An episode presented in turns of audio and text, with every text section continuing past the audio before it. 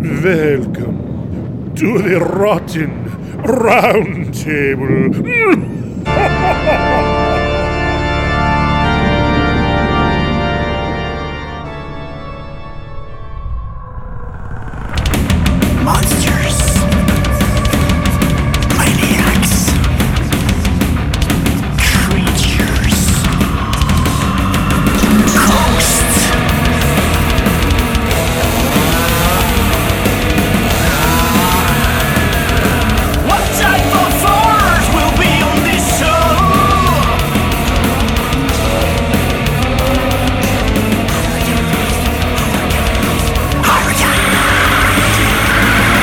What's up, and welcome to the Horrorcast. This is episode number 78, and it is a Rotten Roundtable episode. These are the episodes where we just chat horror. We talk about horror news, we talk about what's coming out, what we're looking forward to, and then we go around the Rotten Roundtable and we talk about the movies that we've been watching.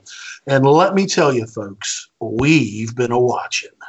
We've been watching lots of movies because we are on self isolation time, we're on quarantine, whatever it is, uh, because of the COVID 19, and we have lots and lots to talk about. I am the Mark Nato, and I am one of your hosts tonight. And I'm going to bring in, first of all, the Taminator. What's up, Taminator?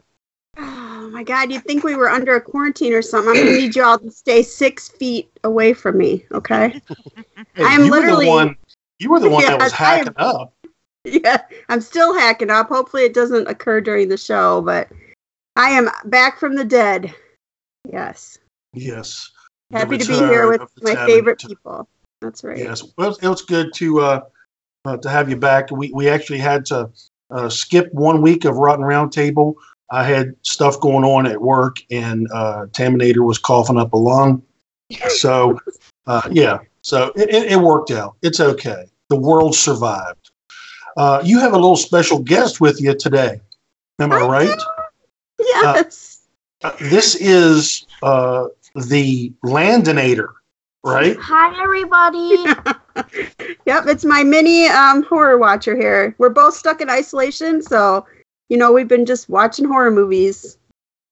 Very good. We'll try to keep the uh, adult humor and curse words to a minimum. Well, then he won't know what to do with himself. Yes, we, we normally do anyway. this Every is my once in a kid, okay? So Every once in a while, you know, poop might slip out or fart or something like that. So we apologize in, in advance. Okay. And uh, you let us know. You speak up and let us know what you're what you're feeling about these movies. All right, you got it. all right. All Okay. right. All right, we got two special guests coming in uh, uh, from the Friday Nightmares podcast. Let's bring in uh, Heather Powell. What's up? What's up, Mark Nato and Taminator and Landinator and Scott? so happy to be here. And Scott. the respect I get.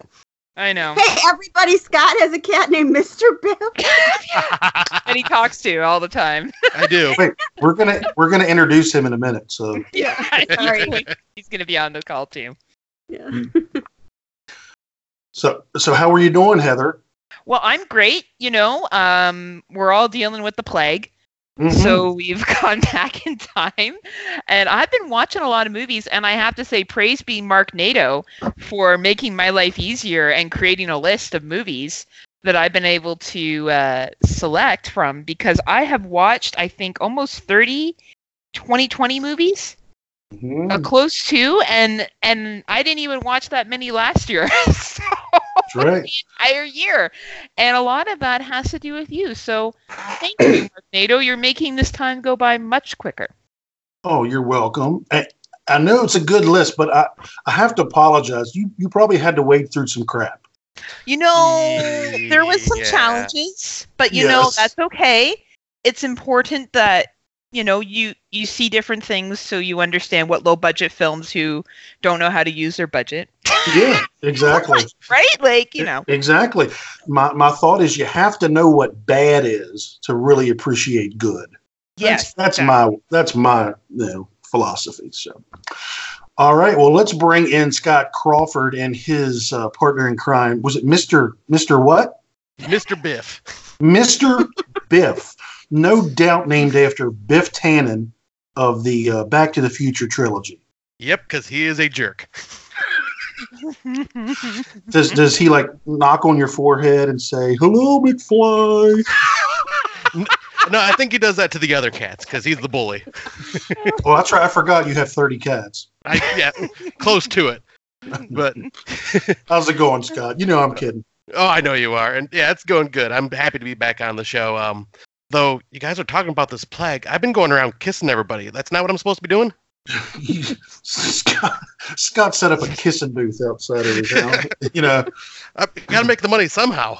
you get you get to pet Mr. Biff and you get to smooch Mr. Scott, and uh, Yes, exactly. that sounds like a really bad adult movie, or a really good one. or a really good one. hey, Michigan's a strange place. Strange place. Yes. Okay, it's It's odd. that Flint, that Flint water. It's starting to get to my head. That's right. All right. Well, listeners, we uh, we do have a lot to talk about tonight. A lot of movies uh, we're going to be talking about, but we wanted to uh, sincerely just say that we hope you are staying healthy and safe. Uh, that you are uh, just taking all the precautions that that you need to take so that uh, you can remain that way. And just take this time and spend with your family, spend with uh, maybe that friend that you might be quarantined or self isolated with. Watch some movies and, and just um, en- enjoy this time because trust me, it's going to end, and then we're going to be back to being the, the the busiest people on the planet again. So I'm taking this time to really, you know, just I'm I'm reading books that I wanted to read. I'm um, watching a lot of movies. I'm watching uh, movies that aren't necessarily horror. I watched uh, just told everybody I, we're watching all six of the Lord of the Rings Hobbit extended edition movies back to back to back to back to back, and it's it's been awesome. It's been awesome. Now, um, uh, I'm hoping that everyone uh, in, in earshot of this uh, again is healthy and safe and stays that way. So hopefully we, we can help you pass the time. Okay, so let's get right into the news feed.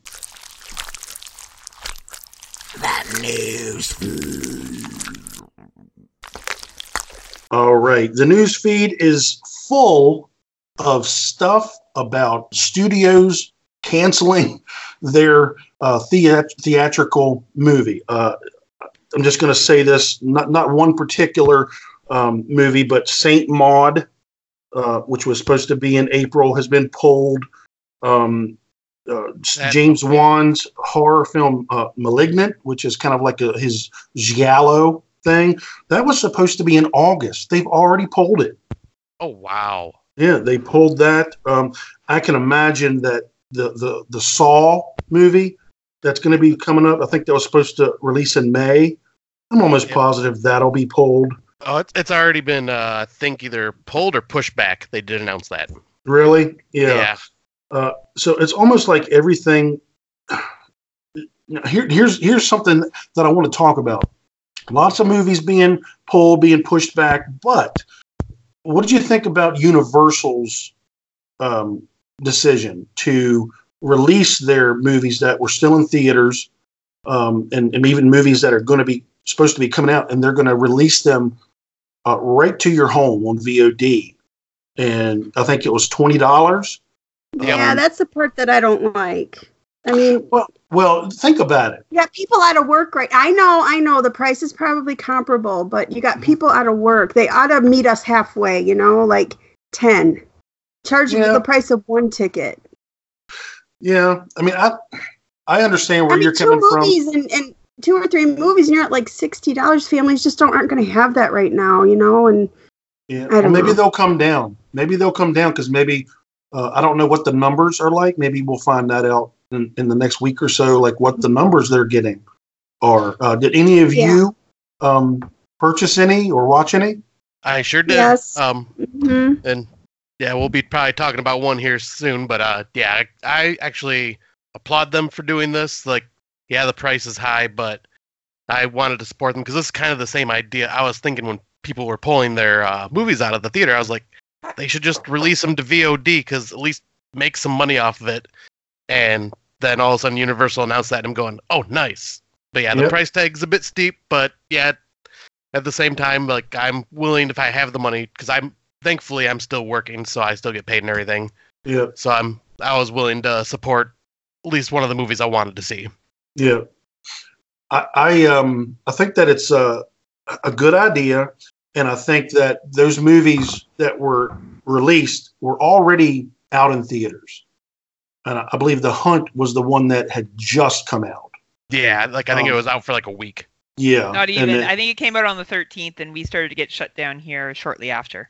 Yeah. In Ontario, anyway. It was like five days later. Now, my question is, what about their brand new releases? Are they gonna, you know, put those out on VOD for you know nineteen dollars, or are they gonna keep pushing back and pushing back?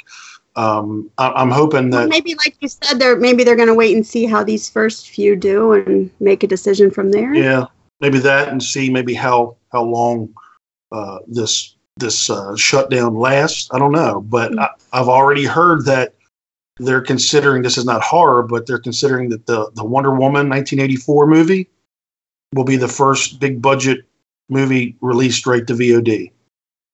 I think I actually just read something today saying that they pushed it to August release in theaters. Did they? Okay, Yeah, they I Right. think they just announced it today. I think, think- but I think they were seriously considering, Yeah, they were. you know, the other way. It's a really hard spot for the for the studios to be in, right? Like, as much as you know, us as a consumer, I agree with Tammy 100. percent We have people that are in very situ- serious situ- financial situations right now, Mhm. and but they also, you know, these movies. It's not just the big stars that are in these movies. They employ hundreds and thousands of people through different methods of how these movies are marketed, the filming, the production. You know, they need to make some profit. So I think that it's a really tough situation for everyone and this is a real challenge with the economy, right? You got you know, you need to make your money because you need to be able to make a profit so you can make more movies and other such things, but at the same time it's that sensitivity to people that are you know, having to make some really hard decisions right now when it comes to rent and food. You know, so Yeah. I, And imagine if you're a a really difficult imagine thing. Imagine how the theater owners they're getting like cut Yeah. out. And Yeah. where they in make my their money is concessions, right? Like that's where they make yeah, their money. in my mind, uh, the the Universal Studios is not hurting. They have some cushion. You know what I'm saying? They could pass. Here's a time they could pass a little savings on to us. Just Yeah. saying. It, it, it, you know, I'm not going to say either way. I, I, I'm, I just, you know, m- movie studios have to make their money too. That's just the way it is. And, um, I know. Yeah, and and I think that if more movies get released straight to VOD instead, I- I'll probably partake, uh, depending on the movie. Yeah, same here. Um, like if you can afford it i think that's great and i think the people that are probably going to order it on vod may have been the people that would have had the money to go to the theater right now anyway and would Mhm. have gone Yeah. if they had the opportunity Yeah. because really if i don't really want to watch a movie in a theater i go i'm going to wait till i can rent it for five bucks or i'm going to wait till it's on netflix or Shudder or Yeah, whatever streaming service, right? So I think that you still have those people who maybe have the finances that will choose to support it. And if we make some money that way and we are entertained and it keeps people from going crazy right now, then all the Yeah. better. yeah. I, I think And is there something to uh, to say? Is there a, such a thing as a theater experience? I mean, are you willing to pay the money to go to a movie theater to see a movie on a big, huge screen? You know. well, I was I was just getting ready to say that, Tammy. It, it like I would wait until August to see Wonder Woman. There's something yeah. to say for that. A yeah. super Mhm. a superhero action movie that, that needs to be experienced on the big screen. Yes, um, and that's part that of what you're time. getting for your for your twenty bucks. You know, you're not getting that on your TV at, at home, Yeah. I guess. Yeah. So, you know, these these movies like The Invisible Man, which by the way, I saw on the big screen and then I saw it again uh, at home. Um, you know, uh, I, I don't think that necessarily has to be seen on the big screen. You know, no, I don't think it does. yeah, and the same thing No. with The Hunt or or the cartoons that they're you know the trolls and onward or whatever that you know Mhm. they, they translate okay to the because most people have a decent sized TV now. We're not talking about uh, people with 13 inch black and white TVs. Okay, We're, most people have a decent sized TV now to where they're not squinting. But um, yeah, so we'll, we'll see how this plays out. Uh, some people are saying this might change the movie business forever. It's Uh, a possibility. depending on Yeah. how it, depending on how it goes, how long it goes, and how you know how much money they make off of it. You know, because honestly, the the people who are running the the movies, they're getting their money right, and you're saying that who, the theater owners are the ones that are getting cut out because most of their profit is on that concession. So Oh, I do not- got to give a uh, shout out to one of my theaters. Uh, it's called Emagine out in Birch Run. Mhm. I love what they're doing. They are actually leaving. I think since the mandatory shutdown, it's not happening anymore. But they were leaving their doors open for people to come in and buy their popcorn. oh really? Yeah, I was like, that's kind of a cool idea and a good way to at least still try to make some money. Yeah, And yeah, it lets some people who work there work some hours, you know? That's a good idea. yeah. I think the movie industry is going to depend on how quickly the United States recovers. And I don't mm. Yeah. want to get too political, but you guys have been hit hard. And you know, Canada, like we're we're very very low numbers in comparison. Um, and we rely a lot. Like when we look at movie gross, it always is how much did it make in the United States, how much did it make worldwide. So I think that hopefully as things get better, I I don't think the theater experience will change. I really that's not what my gut says um, but I think it will be interesting, uh, and it will be interesting to see what happens in the next month to two months to three, because I enjoy the theater and I I love the IMAX experience. I love getting the uh, the um the, the the chairs that move. I don't know what you guys call Mhm. it there. We call it D box here in Canada. D box. Um, and love Wow, it. Like I'll. I'll pay the money for it. For some You- movies, like I, I love it. I'm down. I'll pay the thirty bucks. Like it's you don't know it- what that is, Scott? We, we No. call them dream loungers. Mm, Basically, you go in and you sit down in, in, in the leather chair, and like say the, uh, the first movie that I saw with it was Mission Impossible, um, one of the Mission Impossibles, and like when stuff happens, like your seat rumbles and moves. Like if you're in a car, if they're in a car chase, like the, the seat moves, um, you get mists of water. you know, Wow. Um, yeah, I don't know if uh, I don't even know if Michigan has any of those types of theaters. when I'll you have to come to. Canada, Scott, I'll take you. Yeah. okay, deal. Once Yeah, the borders are open again. Yeah, right. to run for the border.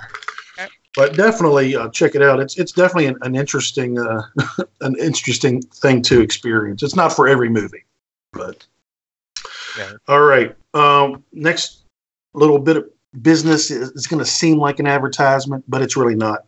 Um, Shudder uh, on in April is called Halfway to Halloween Month, and they're love bringing it up, bringing back the Last Drive-In with Joe Bob Briggs.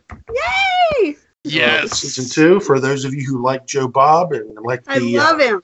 the commentary that he does on these movies. It's great. Oh, it's Um, hilarious. and I, and I wanted to say this. Um, I don't know if they were planning this or this is just you know a way to get people because people are home, right? People are like, I need something to watch, so they you know did they push? Did they bring this? I don't know. Um, but if you are a new subscriber, if you do not have a subscription to Shudder, um, you can get the whole month of April free by using the code Shut In. Okay. Yeah, that's awesome. Yes. So that is my. Uh, Just. What am I trying to say? That is my uh, suggestion to you. If you do not have Shudder, man, if you're home and you're stuck in home and you want to watch some movies, man, Shudder will keep you busy for lots of time if you're a horror movie fan. So go on there, use that code Shut In, and uh, and get yourself a free month of Shudder. Um, here's what it, what it says. Uh, there's the premiere of the new Shudder original series, Cursed Films, and that's a five part documentary. You guys hear about this one yet? Mm-mm. Yes, I saw about it briefly today. Yeah. Yeah. What What do we always talk about? Uh, cursed films, films that had a had a, a curse to it, like The Exorcist. You know, people died on set, or people whatever. The pol- uh, Poltergeist, Poltergeist, Omen, yeah. The Crow, Twilight Zone, the movie, uh, and it's a documentary. You know, uh, exploring the myths and the legends behind some of those uh, notoriously cursed films, which I think is kind of cool uh, because that's something that people always like to talk about. Yeah, I will Um, definitely be watching that. Yes. And I love long form documentaries. Five parts. I love that. Yeah, me too. Yep. Um, the second season of the Australian horror series Wolf Creek uh, is coming out in April. Uh, the Friday the 13th collection, including the first eight movies in the franchise, including the six-hour documentary Crystal Lake Memories. If you've never seen that, that that is like I don't even know how to say it, but it's like the pinnacle of horror documentaries. Like for for a movie, I mean, it just goes so long and so deep, and so many of the actors and actresses and directors and everything that were involved in those movies, and uh, it, it's really great. Uh, you guys have seen that, haven't you? Oh, I've I watched it many times. I've watched it multiple times. I like it so much. It's so well done. They So do, well and they done. have that. They have a book uh, that kind of goes with it. If you, it's like one of those big, heavy coffee table books. Um, Oh, that's awesome. Yeah, I don't have it, but I think it, it, it's still available. But it, it might be like a hundred bucks. Not sure. Yeah, it's Um, definitely worth watching for sure. Oh, absolutely. Especially if you're a, a slasher fan or a, a Friday the Thirteenth fan. Yeah. Um, and then uh, oh, newly added movies: uh, Elvira, Mistress of the Dark. Horror gal Susan would love that. Absentia, if you want to see uh, Mike Flanagan uh, cutting his chops before he went big. It's a good movie. We That's are what we are. Uh, Voice from the Stone, which is um, that was a decent movie. I wouldn't call it a horror movie. I'd call it like a thriller. That was uh, what's the, the girl's name from uh, Game of Thrones? Khaleesi. Oh, uh, uh, uh, Emilia Clarke. Emilia Clarke. Yeah, she's in that. And then the Siren. So I just wanted to uh, to put that out there. I know it seems like an advertisement, but it really isn't. It's just a recommendation. Uh, you know, check that out. There's lots of good stuff coming up on Shudder uh, in April. And by the way, that's just the new stuff. There's so much good stuff on there. You'll you'll just lose yourself. You'll be like, okay, what happened? Uh, I've been watching movies for 16 hours. I'm not sure what happened. That's me every day. What are you talking about? yeah, since this Yeah, pretty started, much. that's absolutely every day. And then last thing I want to talk about, uh, we had said something about this before about uh, a new Friday the Thirteenth uh, film set coming out. Uh, do either of you guys, any of you guys or girls, own that um, that like ten uh, Yep. Blu-ray? Do you? I do. I ended up finding it for like sixty bucks, like at Fye used before, it, like shot up in price. Yeah, we talked about this, didn't we? I think we did. I don't remember. I think we but- might have. uh, I, I know that uh, you know it, there's because of the legal stuff. Uh, there's been a real problem getting something put together. Well, it says that uh, this year marks the 40th anniversary of the Friday the 13th franchise, and uh, uh, they they get we've gotten um, uh, confirmation from different actors who have been uh, doing like commentaries and interviews for this thing that's getting put together. So it, it is happening. Um, it says, uh, I'm just going to read it directly. We don't want to jump the gun on reporting anything based on uh, solely on the comments of these actors and actresses. But this week, Jason Goes to Hell director Adam Marcus similarly similarly took to Facebook to let fans know that yes, a brand new 12 film Blu-ray set is on the way. Uh, he, he says furthermore that for the very first time it will include the unrated cut of Jason Goes to Hell Nice. on Blu-ray. So I, don't know what has taken them so, so long. I mean, there's so much money to be made on this. I guess that's the what's taking them so long is who's going to get the money. Right. But, um, yeah. So it hasn't been uh, released for a long time, and this uh, is something that's been out of print, and uh, we're ready to go, man. I'm ready to get this because I never got the one uh, that you're talking about, and uh, the the ten with Jason on the front. I remember a few years ago. Do you remember the Halloween um, set that came out? Yes, I do. Yeah, I bought that bad boy first day. I I know it was like a hundred some dollars, hundred twenty nine dollar, whatever. I bought it. It doesn't matter. Nice. Guess what? I already owned every movie. If that was me with Friday the Thirteenth, I was like, I already Yeah. owned all the movies, but screw it, I'm buying this. yes, yes, but I need this in in, uh, in the worst way. So, is anybody else going to get this? I know Scott will get this. Uh, Heather and, and You know, uh, Taminator. I- I don't collect a lot of movies. It's not my thing. I'm not a big person that does rewatches either. Mhm. But I like to. Per- I collect um, socks. I'm not kidding. I have a collection of horror socks, and I like to collect toys and mugs. That actually is my thing. I I find with the DVDs everything is digital, and I'm not somebody who cares enough to have a collection of DVDs that I can access. And plus, I can just borrow it from Scott. That's He true. has That enough that so I could true. just take it Yeah. home and bring it back to him in a couple of months. So I'm gonna Yeah. I'm gonna talk to you here about the wonders of the physical media. I want to let you know that as this pandemic grows, that there'll only be about you know nine hundred thousand people left on the earth after this is all over. Uh, there will be no more digital. There'll be no more movie screens, and uh, there will only be that little Blu-ray player that you. Ha- and if you don't have any Blu-rays to play, what are you going to do? I your, don't know. your your computer will crash. The hard drive will go. No, I'm just kidding. I don't know. I'm gonna I like guess have we're going to Scott's and shit or house. I something. don't know. Like No, Scott's dead. Remember, only nine hundred. oh, That's it. I died. I died in the That stereo. But but Mr. Biff lives. Mr. Biff will live. He lives on. He is Yeah. resilient. No, I understand about the physical media thing. I, it's what I like. I like to hold something in my hand. I, I enjoy, um, you know, the the better the packaging, uh, is the better. You know, I, I like it. Like, um, uh, I like steel books. Like, i I'm a sucker. Like, I'll buy a steel book even though I own it on Blu-ray. Like, it's the same movie. There's nothing different. Well, it's a it's a metal box. I gotta get it. You know, that's just the way I am. Maybe They've it's got- a guy thing, Heather. Yeah, uh, yeah, I think so. Because I haven't met. I don't know. I've I've never talked to any of the other ladies because there's like six of us.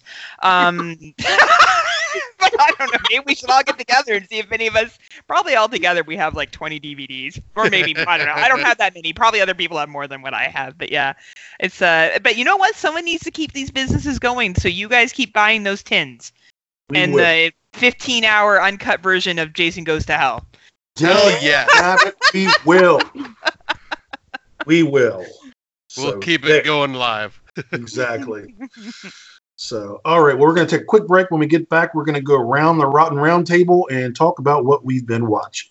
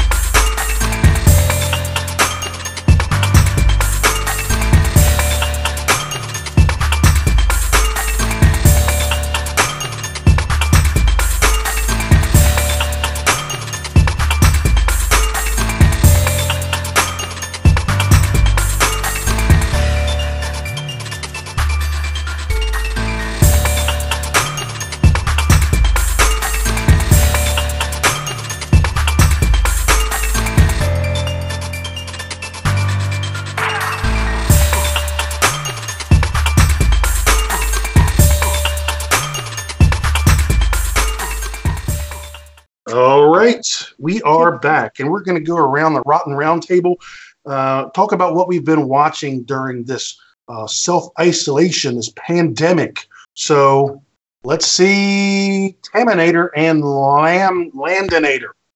What have you been watching? Uh, well, the first one I watched without the Landinator, and it's my heavy hitter. I'm going to come out of the gate with Swallow. Anybody else seen it? Oh, I wanna but I'm it. dying on seeing it, so I'm I looking forward to hear what you have to say. Just started it and I had to stop it. Uh, she was just, she, ate a marble Yep. and I had to stop it. And I was like, that's going to hurt when it comes out. But Oh, she, that's no, that one's tame for where she's gonna end up going. So I'm just gonna come out right out and say this is sitting at my number one spot for the year. And I know we're only in March, but it's gonna take something big to knock it off. Yep, I fell in love. I'm gonna marry this movie. So I think, but you know what? It's like in fabric. I cannot recommend this to everybody. I think this is one of those you are gonna love it or you are gonna hate the Taminator for recommending this piece of garbage to you. So I think there's um two ways you can see this movie. Kind of choose to just watch it as like a provocative psychological thriller about a girl with an eating disorder, Mhm. um, and watch it just to enjoy all the body horror and that kind of thing. Or you can look at it as an in-depth study for pica as a metaphor for women losing control of their body and their body agency and kind of a lot of experience that a lot of women have. So it, it stars Haley Bennett as Hunter, which you guys might know her from. Um, let's see, she was Kristy, which Yep. is a movie you turned me on to, Mark, from 2014. Great It's a- such a good movie. Um, she was in The Hole from 2009, if you guys remember that. She Mm. looks like she's about 13 years old in this movie, and she kind of acts like it. So She's she also the uh, the female protagonist in uh, the Magnificent Seven. oh, if you don't remember that that. remake of that western, yeah, she's really good in that movie. Uh, but as you start to watch her, you see that there's like, as you get to for a little further in the movie, you see there's a whole lifetime behind those eyes of hers. And so she plays shy, submissive hunter who goes from working in retail to being married to this douchebag, douchebag Richie, who comes from a wealthy family with, and she has domineering in-laws who are like paying all the bills. And she discovers she's pregnant, and she suddenly realizes how trapped she is and she begins eating household objects. She comes down with pica, which is a very common um, thing that can happen to pregnant women. I had it, but mine never went any farther than the ice. But when I tell you, like, I mean, like, I had the desire to eat dirt, I never ate it.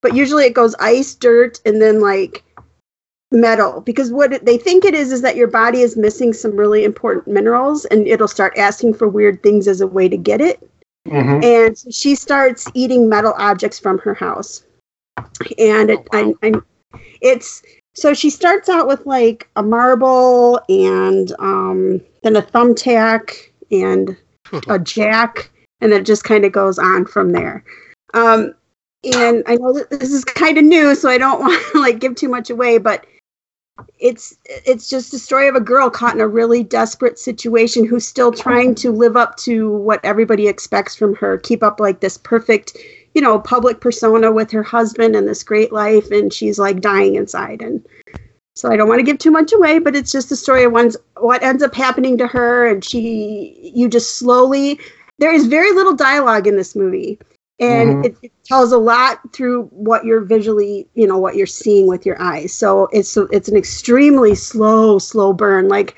i would say all of the quote unquote good stuff happens in like the last 20 minutes of the movie although i enjoyed the whole thing very very much. But if you're looking for that you know the horror part of it and all that you're going to wait a while to get it. And there's lots of horror that's happening to her like um, I don't know, one of her husband's friends comes onto her and the husband doesn't even care. The, you know, she's got like these everyday horrors and the horrors of what's happening to her body. And I just think it's just, oh, wow. It's so, so, so good. And if you don't mind a slow burn that's pretty dang heavy, you might really like this movie. So that Yeah. was Swallow. I'm watching it tomorrow. Yeah, Yeah. it's definitely it's definitely on my list, uh, and, and I, I got to get back to it uh, because it, it was good. You know, as, as I was watching, I was like, man, this is really well done. Uh, it's it's a it's looks like it's a high budget movie. It's not a low budget movie at all. No, Um, but it's it's very art house, but you can tell it has a has somebody put some money into this thing, and it is very beautiful to look at, definitely. Yeah, yeah, But, I agree. Yeah, I mean, you. really, if you don't want to invest too much in it, and it, it would be fine to just kind of watch it as a horror movie of somebody with this terrible disease.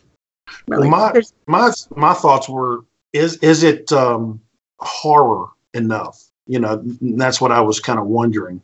So you, you kind of answered that for me. So there will be some horrific stuff at the end. there's some horror, and then um, without as you get into her backstory, she's had a lot of horrifying, horrific things happen to her in her life, and so Okay. you get kind of you know get into more of that kind of stuff too. Okay. Very good. Very good. You got another one? Yeah. Um, me and the Landinator just watched The Hunt. All Um, right. Is is this the one that you uh, watched, Scott? Yes, it is. I And knew so did it. Heather. Very good. So all of us have watched this. I watched it as well. yeah. So what'd you Um, guys think? What'd you think, uh, Taminator? So it was it was okay. I think I would give it like a six or a seven, maybe. It's a little hard to talk about without totally completely giving it away right out of the box there, but it's really just a satire on the haves and the have-nots, really, mm-hmm. and the ridiculousness of both sides, and kind of the protagonist of the movie kind of goes in and shakes everybody up and I think she can see each of the classes for you know what they are and how ridiculous they both are. And she's kind of in the middle, not way left, not way right, and she sets the whole thing on its head. So yeah. Yep. Scott, what about you? Yeah. What'd you think? Uh, I absolutely loved it. Uh, I had just so much fun with this. Uh, um, I love the way that yeah, it shows both sides just being completely ridiculous. But I also love the cast because there were a couple characters in this. I'm going, oh, okay, this is the lead. Oh, maybe not. Okay, this Yeah. Nope. nope. Did yeah, that throw you? Uh, that was like Psycho. yeah, yeah, You know what I'm saying? But even even there was like two or three. Like I was like, oh, this person's in it. Oh no, they're not. right. and I'm also a huge fan of It's Always Sunny in Philadelphia, and Dennis Reynolds, the char- the guy that plays Dennis Reynolds, is actually one of the main char- or one of the characters in this as well. So I I love the fact that he was in this. Yeah. What's the what's the lady's name? Uh, that's the lead. Um, she I know she she was uh the the main character along with um, Alison Brie from that uh, series Glow. right. Wh- who does she play on there? The American. What's her name on Glow? I was trying to think. Yeah. Yeah, I forget the Uh, Betty. yeah Betty. Yes. Getty Yeah. Gilpin. Number one, I didn't really recognize her at first because she's kind of glammed up in Glow, Oh yeah, and she, and, and she's not Definitely here. not She- in she- here. She's she's a badass here. her name is Oh. Crystal in the movie, but I can't think of what her name is in real life. oh, Heather had said it. It was uh what Betty Gilpin. Betty. Yeah. Okay, oh, yes, okay. and I'm telling you, man, she's a to me, she's an action star waiting to happen. I mean, I thought I thought she was fantastic in this movie, and this was a, you know, this was a gritty role. I think there's a lot of stuff uh, that she had to uh, to go through, and she was she was up to the challenge. I liked it. Heather, did you like it? this- Oh yeah, I loved it. I loved it. I thought it was great. It's going to be up high for me. Um, I really like political movies, and I didn't find this as much political, like trying to send a message. It more or less just talked how ridiculous everything is. Like I Mhm. like the exaggeration of the left and the exaggeration of like things that Yes. happen in the right. I liked the the play on social media. Like I think that when I saw the original trailer for this back in the summer, I thought it was a very different film. Mhm. And I don't know if they changed it. I don't think they did. I was actually listening to No More Room Hell, Fresh Cuts on this today, and they did a great job of covering it. So I would say if you've seen the movie, listen to them talk about it. They do a fabulous job. Um, I enjoyed it quite a bit. Um, some great gore in it, funny, easy to watch. I, I, it was right up there for me. And yet again, everyone's different, right? Like what you dig and what you don't dig. But I, I dug this. Yeah, I mean, I liked it. Uh, It's not. I don't think I liked it as much as uh, you two, Scott and Heather, but I did enjoy it, and um, I, I'm the same. I'm on the same boat. Like this is this is a movie that got pushed back from its initial release because of you know political tensions, and and uh, you know I think there was a there was some kind of a shooting that There was uh, shootings in Yeah. Dayton and El Paso. yeah, Mass And- shootings. Because of those that I guess they were politically motivated shootings or something. They they thought this was in poor taste to release it at that time, and uh, you know, it, it is what it is. And it was kind of like getting a lot of uh, hate for uh, this. This movie is you know trash and all that stuff. And, and uh, Mm.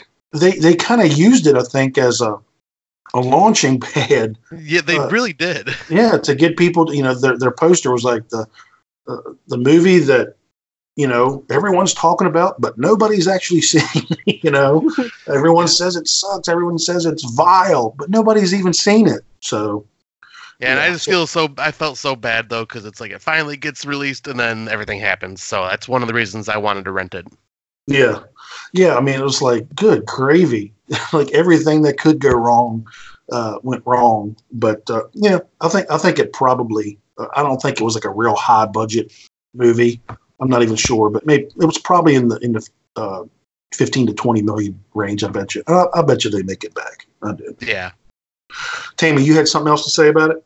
I was just gonna say it has one of the best fights and scenes in it since They Live uh, between two girls. So Oh, that it's- we're was seeing it awesome. just Mhm. for that. Mhm. Yes. And I think it- it's going to be, a, I mean, I really think it takes, I know what side I fall on, but I think it really forces all of us to hold a mirror up to ourselves and see the ridiculousness of everything. I mean, I think we'd all like to think we're crystal, but I think we either probably tend to lean one way or the other. And it really kind of makes us take a look at ourselves and how ridiculous a lot of this stuff is.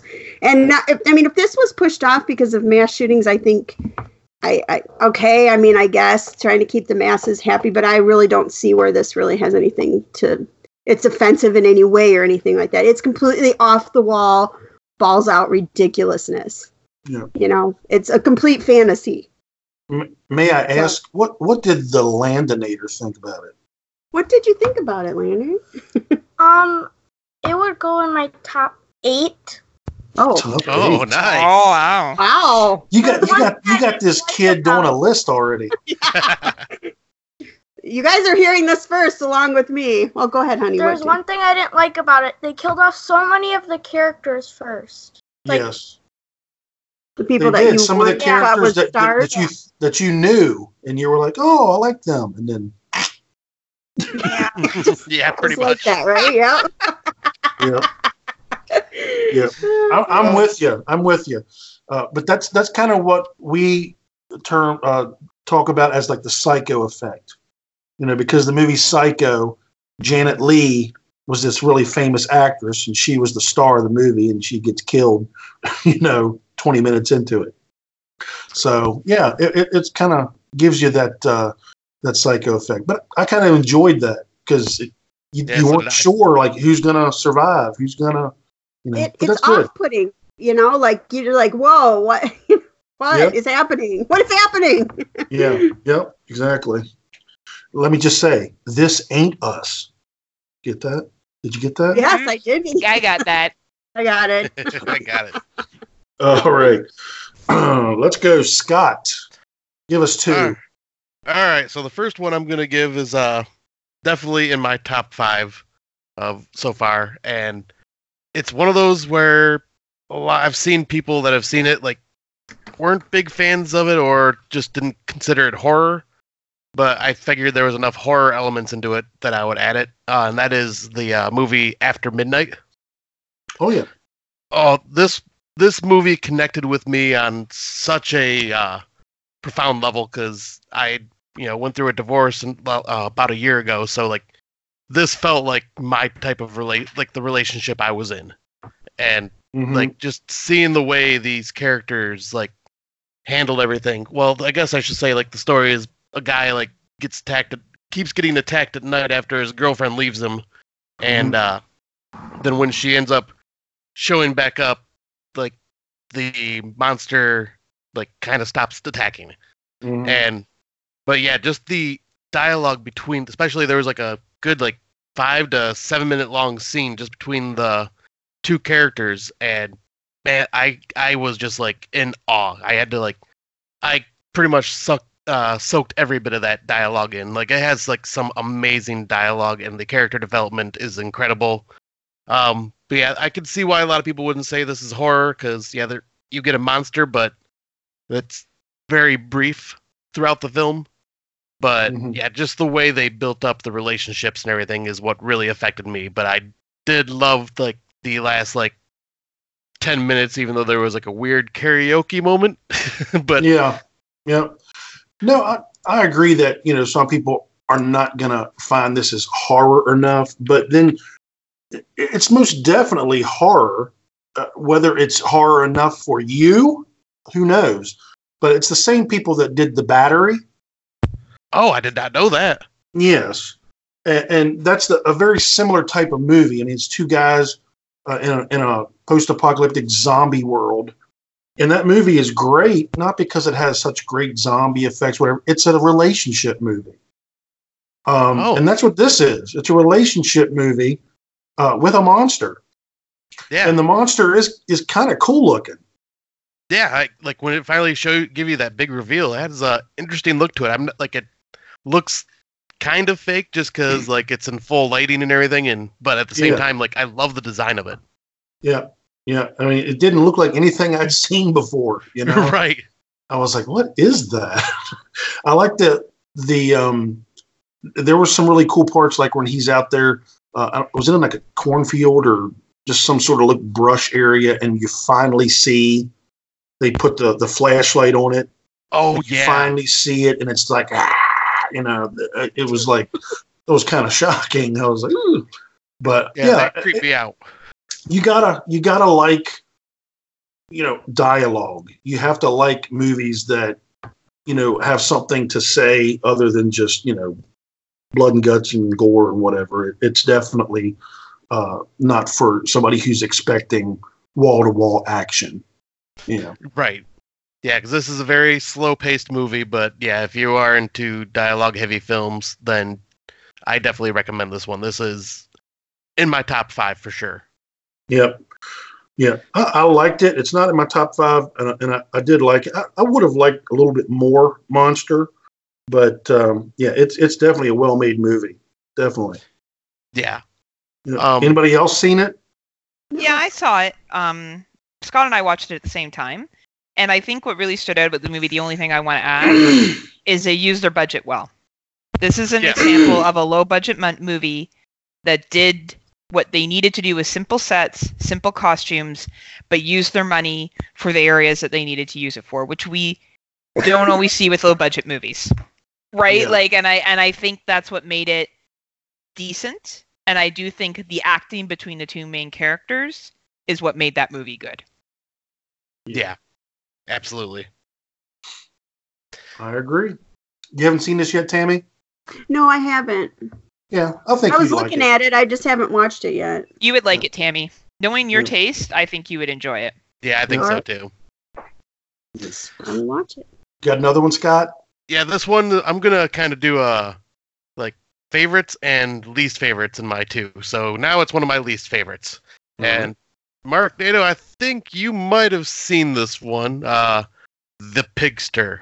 oh my gosh, Even the I think Oh, I think I called it like a steaming pile or like an abomination or something. It was it's oh my I, I don't even know what the point of this movie was. It was so bad, but it's like I, I don't you know, we might remember look at this. We might look at this in about fifteen years as like Troll Two. right. It is so bad. Like it's like about a pig demon that is like sacrificing people to his god or something like that and like he finds one specific woman that he's trying to hunt down but he's killing everything else in his way and it's like it's over the top gory i'll give it that mhm. and but oh it's the- not good gore. It's no it's cheap gore. It, it's cheap special effects. It's uh, horrible acting. yeah horrible terrible dialogue. and the pig demon plays a guitar and plays it terribly and just oh Mm. my oh this it's what was like an only like an hour and 10 minutes long but it felt like it took two hours to get through it was terrible Yeah, yeah. I'm I'm with you, buddy. Pigster. yeah i lost brain cells watching that one i think Yeah. What makes me want to watch these movies? I don't know, but I'm a completist, so I got to see everything. But that that thing was a was a, a bom- an abomination. So if you're not a completist, stay far yes. far away from Pigster. Yes. All right. Uh, let's go, Heather. So I watched um one of Netflix newest release that was actually screened at TIFF I'm not sure if it was last year or the year before. You would probably know better than I would, Mark Nato. Uh, the platform. Nice. Um, and it. w- Anyone else? Have you guys all watched it too? I've not Yes. seen it yet. It's on the list. I want to watch it. Landinator watched it. Mom tapped Oh. out. No. Mom tapped. but Landinator. So Landinator, what did you think, buddy? I loved that movie. That What did you love about it?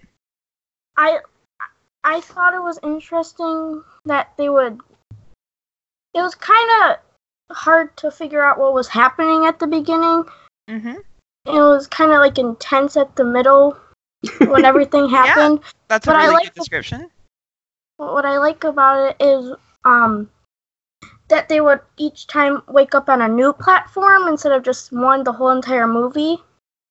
yes. That better. Yeah, that's really. You know what? I think you should be a podcaster. Would you like to come on. Friday Nightmares sometime? Um, You did a very good job. Thank you know, and that's what I liked about it too, buddy. And what I really liked about it was I thought that it's very fitting to what we're seeing in society right now. I think the idea of take if we all just took what we needed, Yeah. um, and it was a really I it was a heavy movie.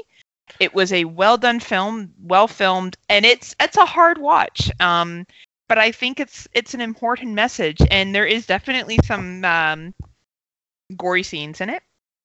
yeah, just just a little bit. right i don't scott do you want to i'm i don't i don't want to give too much of it away um yeah, because I'm going to watch it wanna add- tomorrow. yeah I'm like it's watch- Is this it's- Spanish? su- Uh, is this English subtitles? no Uh, it's dubbed Oh It's no, there's dubbed? a, there, there's uh English subtitles. okay not in not in canada the one that i have in canada is dubbed i Okay, don't have access to the subtitle one okay, because yeah, there's Mar- yeah, we watched it because I was watching with Landon. We watched, you know, with them speaking in English. Don't do that. no if you can watch the subtitle one i would i don't Yeah. have access to it Okay. but- yeah, because there's the option to watch it in subbed or dubbed for Yeah. us, I guess. hmm But Yeah, I I agree with Heather. This like really hits home on everything that's going on right now in society, and like Is it this like a like a classism, like uh, Yeah. have and have nots type thing? I, I don't Mhm. know if I would go there. I think what this is about is human nature. Okay. because Actually, that- I yeah. think I think this is about this and and you know this was like my political songbird. Okay, like if we just took what we needed from the environment, if we just took what we needed instead of gorging on anything, whether it be toilet paper, environmental resources, people's time, whatever, um, there would be more for everyone Yeah. you know and everyone could make it. And it's and it's definitely the acting in it is very good i thought very solid. Um you buy in and care about what happens to most of the characters. Um i don't know tammy had to walk away half through so maybe we should get her thoughts on it too. Maybe it was You know her what, so, uh, okay, this just was not for me, and this is weird. Like, we he and Landon and I started watching it this morning. About twenty minutes in, I'm like, I this is not for me. Uh, But although I do think some of it was the mismatch of the voice and the, you know, it was really bad dubbing. it was yeah Which I think I need to try rewatching it where I can read the subtitles. But I don't know, it just wasn't for me. I came in my room to see if there's any work available for me to do and um, finish up my notes for tonight. And I walked back out there like 20 minutes later, and he's watching it. And I really thought it was a really heavy, you know, Oh, like it's I mean, very on his heavy. own. He he told me he was going to watch Gumball, you know, like that cartoon Gumball. And I go out there and he's he's finishing up flat platform platform, and I was like, wow, buddy, really? Okay, he really liked it. So Nice. it's heavy though. I thought. Yeah, yeah and I do good. recommend uh, definitely going back and giving it a watch, Tammy, with uh, subtitles. I know I'm hearing such good things, so I think maybe I just need to give it a clean slate and start over with the subtitles. And Maybe maybe you don't are eat wrong. throughout it You don't are eat wrong, dinner Sammy. throughout it Un- unless you have an iron stomach like me, because I because Heather told me not to eat during it, but then dinner was ready, so I was like, well, I'm not going to stop the movie, so I ended Okay. up eating while watching it scott's and didn't have any. psychopath don't listen No, I cannot do no, I cannot do that chewing noise, and this whole movie is that freaking chew. That, It so is. oh, Really? I'm like, Like- oh my god, I like gotta this? get out of here. Oh, I'm sorry. Sorry. We just lost like 15 listeners. yes. No. Very good. Very good. so uh, you got another one for us, right? Sure do. Um, so I've been trying to push myself to watch more foreign films. This one, if I had had the um the English subtitles, I would have watched it in that. But I watched The Golden Glove um Mm. Mm, earlier this this um I think February or January. Um, it's it's not in my top ten, but I wanted to mention it because I think that the acting in it is is very well done by the main character. I actually looked up this actor. Um, he's a very good looking man. He does not look good looking in this movie. So the um the makeup artist props to them. And the story I know takes liberties, like any real life serial killer story, it takes liberties with the story, but I found it a very interesting story to watch. Mhm, All of the characters came together very well, but I felt dirty after watching it. yeah. Like I just felt like my house needed to be scrubbed down and I needed to be scrubbed down and the movie should be scrubbed down. But that being said, the acting, um, I thought the sets were very reflective. When I read a little bit more about the story, they they captured a lot of things really, really well. Um, and I think foreign films they don't hold back like North American films do Mhm. no, they Um, don't. you know and i and i have a lot of respect for that so i think this is a movie that if you really enjoy learning about serial killers and you can sit through some pretty graphic stuff and you appreciate good acting um you will like this film but it is a long watch and and we've heavy it is a heavy watch i don't know if anyone else has seen it besides me I haven't Yeah. seen it yet. Yeah, I've seen it. I saw it last year. It it's it's been out for a while, so it's technically a 2019 film, oh okay but it didn't get any like. Uh, I think in 2020 is where it's gotten some some legs. So a lot of people might uh, consider it a 2020 film, but well i don't think we got it in canada we get films later than you guys do so Yeah. 2020 list um, but I, I agree with you. It it's definitely a well made movie. The acting is definitely good, but man, it is so gross. And uh. I've said this several times. I don't know if I've said it on air, but on Facebook, it, just it, it it actually you can smell the movie. Mhm. Like it's so dirty. What is it about? What's It's it about a serial killer in um, uh, early '70s uh, Germany, and um, the Golden like a Glove is basically the name of the bar that he picks Yeah. up his his victims in.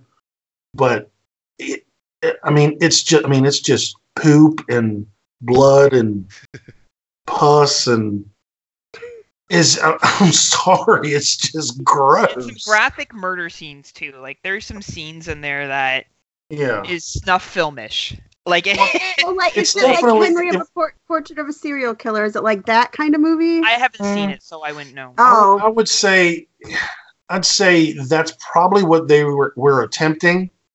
Um, I think, uh, I I think this is even grimier than that one. To tell really? Because that movie really makes me feel like I need a shower. yeah, Yeah. th- this one will too. Yeah, this one definitely will too. But um, I, I think that the um, there's some more gore and graphic stuff in Henry Portrait of Serial Killer. This is just more like if you actually killed somebody, it doesn't go very neat and very easy. You know, if you're trying to strangle somebody, it's a it's a struggle. You know, and I think this kind of shows a lot of the struggle and the you know um, bodily fluids that come out when Mm, stuff. yeah. I mean, it, it's Mhm. just oh, it's just rough. It's it is, Okay. It- but it's not for everybody. So But props to the main actor though. Like I like I don't know if you looked him up afterwards. I was so interested. I looked him up and I was like, "Damn, son! Like, how did you end up playing this dude?" So I, you know, and yet again, foreign films they go there, and Yep. it's you know if you're okay with going there, it's it's an interesting watch for sure. was was this a, a German film? What I believe it was German, yeah, because I Yeah. believe so. I can actually look it up right now. I have it on my Letterboxd. Yeah. Um, yeah, I believe it was a German film. I'm looking here. Yeah, German, Germany, and, and France. Germany and So- France. But um, yeah, definitely. Uh, I mean, here we get sex and nudity, severe. Violence and gore, severe. Profanity, severe. Alcohol, drug smoking, severe. Frightening, intense scenes, severe. So it, it's not. It's not for the faint of heart. no, definitely not. No. yeah. I'm trying to look this guy up. Oh, are you kidding me? I know. I'm telling you right now. I was like, holy shit, this kid's he's a good actor, man. To pull that off and the makeup people, like Oh, even all the actors, like some of the um the ladies that were in it, I looked them up on IM, IMDb and like I was like, damn, these ladies really got like brought Yeah. down for these roles. Like they, so definitely whoever did the makeup on there knew what they were doing because that makeup I think is the hardest makeup to do. It's trying to make someone look slummy Yeah. and look like that's how they actually are. Like I major prop for makeup artists because like I think it's I think that's tough to do and they did a really good job in this film. They certainly did. Yeah. So and that's on Shudder. So if uh, anybody wants to to watch it, it's on Shudder. All right. My turn. All right. Um should I go with one good one and one bad one? I'm not sure. Mhm. I'm trying to figure out. Uh, no, I'm going to go with two good ones. I'll start the good one, good one, bad one in a, in a while. Um, I saw The Invisible Man at the theaters before everything got shut down. Anybody else see it? Sure did. Yes, it was good. What'd you say? It was good. You liked it? Did you like yeah, it? Yeah, I, I enjoyed it uh, immensely. I mean, it was a good, uh, fresh take on the, the Invisible Man story. Uh, it, it's going to get some um, comparisons to Hollow Man um, because you know I was I was thinking. By the way, this is a much better movie than the Hollow Man. Uh, Hollow Man is more of like a, I guess you would call it an actiony thriller. This is. I was. I was telling my wife when we were watching this. I think there's going to be a twist, like, like she's got. He was working on this suit or whatever, but I think he's actually a ghost. You know, I wasn't sure. You know, uh, so it kept me guessing. Um, it, it's very well acted, uh, very well shot. The I've seen some behind the scenes stuff of how they did the Invisible Man stuff, like when she's getting pummeled in the kitchen, um, and how how cool that was to to shoot and, and to make that happen. Um, I, I would say this: I'm, I'm not a big uh, what's her name, Elisabeth Moss. Elisabeth Moss, yeah. Is she like she was from Mad Men and or whatever? Handmaid's Tale. I definitely don't think she is uh, the most attractive actress, but man, she she did a, a great job in this movie. I mean, she convinced me, you know, that she was uh, terrified. And then it does have a little twist at the end um, that I thought was, uh, you know, well deserved and and kind of um, gives the the uh, the lady a little bit of uh, uh, triumph, a little bit of victory, which I, I liked. Um, so, tell me what else uh, you guys thought about it, Heather. What'd you think? Sorry, I was just on mute. Um, I really enjoyed it. I we did uh we covered this as well on Fresh Cuts. I actually led the whole spoiler section was like Yeah. my big time to shine. And she did an Um, amazing job, I might add. Thanks, Scott. Um, I really, I really enjoyed it. I, I thought that the story was a little predictable, Mm-hmm. but you kind of knew that if you watched the trailer. You know, like, I, and I watch trailers. I'm not one of these people that don't watch it. Like, I will still go see the movie. Mm-hmm. But I thought the special effects were really well done. I thought Elisabeth Moss was incredible in her role. Um, I thought some parts were cheesy. Like, there's um, there was a part towards the end that I thought was a little like ridiculous. Um, Is that is that the uh, part I was talking about? where the like, security guards part Yes. Well, Yeah, I know that's yeah, yeah, where like I kind of felt like it was like all right guys like I get it like yeah. um but and you know I felt like the ending uh, I thought the ending was a little blotchy but like those are minor concerns it's still I think my number 5 that I've Uh-huh. enjoyed so like you know I if I'm if I look at it holistically I enjoyed watching it in the theater I thought it was a it was worthy of a theater watch. Myself and the theater was packed unlike when i went to see fantasy island and the theater was nobody Yeah. Yeah. um and not that fantasy island was a bad movie i just think that this was a much better movie hmm Yeah. I, here's something that I don't. This is what people do, man. They they overhype stuff, and the Invisible Man was getting like, oh, the best movie in years, and the fresh, t- you know, and all this stuff. And Leigh Whannell knows how to do. And it- it's a good movie. It really is a good movie. I enjoyed it, but like I'm hearing like, oh, this is a great film. Like it's like the top of the you know, and I just don't see that level because it was pretty predictable. That's why I was saying I was thinking there's got to be a twist here. Like Well, you know, there kind of is, but Yeah. it's kind of a weak twist. yeah. It's like a thrown-in twist. yeah, Right. I mean, I, I kind of saw that twist coming, if that's what you're talking about. Like, you Yeah. know, but I, I, um, I, I just was, I was hoping like there was kind of a supernatural element going on here or something to make it different than, you know, say Hollow Man or Mm. something like that, where it's some sort of a science scientific breakthrough or whatever. But yeah, did you enjoy it, uh, Scott? Uh, yes, yeah, I had a blast with it. I also got to see it in theater, um, and I was on the No More Room in Hell with uh, Heather when she made her debut, and yeah, I really thought this was a uh, really good movie and a great representation of how people act uh, after being abused, like the effects of, that it has on them Mm-hmm. and yeah, I I thought this uh, definitely showed some of uh, Leigh Whannell's skills because Heather thought that scene was cheesy, but I actually uh, quite enjoyed it and reminded me a bit of his other film Upgrade. Mm-hmm. Oh yeah. And uh, Definitely but, some gunplay in there. Some yeah, fight. Yeah. Yeah. Yeah, I thought this was a great film. Like I pretty much agree with everything you guys said. Well, good film because yeah. Yeah. it's probably in my like top ten right now. Yeah. All right. Can All I uh, right, give my two cents on it? Uh, I was Tammy. just Yeah. coming to you. I was just coming to you. You're the invisible man in this situation, Dan. That's right. Yes. Two cents on it. I I really really enjoyed this, but probably for a little bit different reasons than you guys did. I've been pretty open about the fact that I was in a my last marriage was a very abusive relationship, and I saw this kind of thing as like a metaphor for anybody who's ever been in a relationship like that, even maybe not quite to that degree, but I literally did the leaving in the night with the clothes on my back, all that kind of stuff.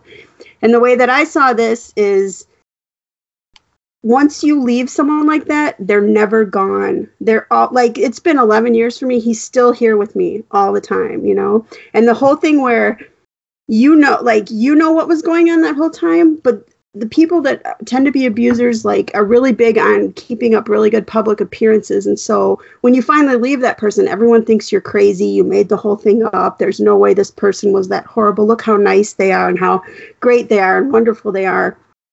And you know what they're really like but you can't really get anybody to believe you. And so i thought this was this whole thing was just a really great and everyone who's ever been in that relationship dreams of giving this guy their comeuppance right? And it how it never really happens and she kind of gets to do it in the movie. So looking at it that way i thought it was a really good representation of all those kind of feelings and what it what it's like for the person who leaves that kind of relationship and how hard it is to assimilate back into society and basically start your life all over again on your own. Because Yeah. you lose your friends you know they they they look for somebody who's easy to isolate and your friends become their their friends become your friends so when you decide to leave that person you have to totally start your life over again and i thought that was a really good represent you have to rely on the kindness of others and the few people that will believe you and it's kind of what she went through Mhm. um, and plus i thought the cgi and the you know the uh, the outfit the whatever you call it that fiber optic suit was Yeah. really cool so Yeah, that was really clever. Uh, I thought that was a really good modern take. Yeah. Yeah. Tammy, Well said, nailed it. though. You nailed Well- exactly well said, what Tammy. that movie Yep. was. nailed it. They're never really gone. they're not Yeah. Yeah. I still like if I like little things that used to quote get me in trouble. I still don't leave things out of place or you know. And it's how many years now? Yeah. It's just It was almost never- at the beginning of this was almost like sleeping with the enemy. That's exactly what I said. I turned to my cousin and I said, "This is sleeping with the enemy. Uh, uh, Never move, never move to a house on the ocean with a guy. right? like just don't do it. What I thought was better though than sleeping with the enemy is this showed what real abuse does to you. Sleeping Yeah. with an Enemy, Julia Roberts goes and she finds this other dude and she's putting her Yeah. life back together. Like this woman was wearing baggy clothes to hide her body. She didn't Mhm. want to draw attention to herself. And that's what victims do because they're afraid. And it's a Mhm. shell. And when her sister shows up, and this is early on in the movie, so it's not a spoiler, she freaks out. Of, I have a plan. You have to follow the plan. We have to follow the plan. Like that is all very realistic. Tammy, you nailed exactly what this movie was and is and i think this is we talked about whether this is part of the me too movement or not um on fresh cuts and i think this is part of the me too movement that is saying we need to like empower ourselves man or woman or whoever that's in an abusive relationship because it does happen to men too Yeah. and it's just different abuse sometimes or sometimes it's the same and i think this was a really realistic representation of it and you just how you said it was just perfect Yep, agreed. And I will say this: this had one of the biggest shocking scenes of the year. Yeah. The, Oh the God. restaurant scene. Yes. Did not see that coming. Did not see that coming. Oh, No. Mar- my wife and I were sitting there. We're like, "Are you kidding me?" it was great. That was great. So, all right. Uh, my second one is not a movie. It is a series, and I know Taminator likes series. yeah. Um, do you guys ever watch stealing any from me. series? Am I stealing from you? Yeah, you probably are. See, I doubt it, but we'll see. Okay. Um, But- it's uh, it's HBO's The Outsider. You stole from me. Did I? Yes. um, this is a a mini series. Well, I guess it's just a short one season series, so it's not really a mini series. There's ten episodes. It's all over, so you can go and you can binge the whole thing. It's based on a Stephen King um, uh, book, and it is about uh, uh, there's a murder of a child, and a man gets uh, arrested. This is played by Jason Bateman. He gets arrested because there's so many uh, eyewitnesses that saw this guy with blood, and they saw him in the um, uh, strip club, and it was just dead to rights, right? But that's not really how it goes. There's actually a what is it? A shapeshifter? Is that what you would call it? Yeah. Some uh, uh, an like- entity that that Mhm. takes the form of anybody it wants. Uh, all it has to do is like scratch you, um, or like break the skin or something, um, and it can be you. I guess it t- uses your DNA or whatever. Uh, and so yeah, not only did people see him, they had his DNA and his fingerprints and his hair at the crime scene yeah, because so, the thing replicates you completely. Yeah, the shapeshifter replicates you down to the DNA. So um, uh, it- it's about it, it's kind of like a police procedural, and they bring in. Um, uh, she's not really a psychic, is she? She's she's kind of like a um, uh, uh, she's like a real OCD uh, kind of person, but she she's yeah, she's she's on the starts to believe spectrum. she unravels this. Yeah, but by she's the way, she's kind of like a, a female Rain Man almost, where like she's got that photographic and like once she's heard something, she'll you know could tell you like did it rain on a Tuesday in 1962, that kind of thing. You know, Yeah. like she remembers everything. Yeah, and uh, she's played like incredibly. Um, what is the uh, actress's name? She's the one that played um, Harriet in that movie. The Harriet Yeah, uh, Cynthia um, Erivo is her name, and it, yeah, she, there's there better better be an Emmy, uh, Yep. at least a nomination in there for her because I thought she was great. Um, yeah, so there's there's this like police procedural, but there's also like the supernatural part that's happening, and it's really, really, really well done. Every single part of this, I, I loved. Uh, it's only got a six point four out of ten average on IMDb. IMDb, which, ridiculous. which I think is ridiculous. I think this Yeah. is one of the better made uh, uh, horror, you know, thriller TV shows. I mean, um, it, it doesn't get uh, you know too too graphic, even though it's on HBO. Uh, but it's it's really good. It's really good. So please, if you have not watched it, this this is another great time to get a a, a 30 day free preview of HBO and knock this bad boy out. Um, yep. So it's called uh, The Outsider. Scott, Heather, have either of you seen it? I have not. Oh, I sure. I have been hearing great things though, so this is going to be on my list to check out at some point. Yeah, I mean, uh, some people don't like series; it's just too long uh, to commit to. But Yeah, that's usually me, but like I got nothing but time on my hands right now. yeah, so oh no, you know what? I'm, I was wrong. It has an 8.1 out of 10 on IMDb. Oh, that's I a was little bit looking at- better. Yeah. I was I was looking at the movie Harriet with the with the lady. Oh, Well, Harriet was better than a six point something too. That was really I've never good. seen it. I didn't see it. Very good. Okay, I'll watch it. But yeah, so there's there's some really good uh, actors in this thing. My, one of my favorite actors is Jason Bateman. That's my boyfriend right there. Your boyfriend. Yes. and uh, Jason Bateman is is uh, he's in this briefly. He's kind of like the guy that uh, gets accused, um, but uh, he also directed two of these episodes. He's kind of moving into the directing field, but he's one of my favorites. He's always good at. And I'm sorry, but you got to watch Ozark, and, and on Netflix too. Did you ever you watch that right? I have not. Oh my gosh! if you like crime drama thrillers, you got to watch Ozark. The third season's getting ready to come out. So, anyway, uh, back to Taminator.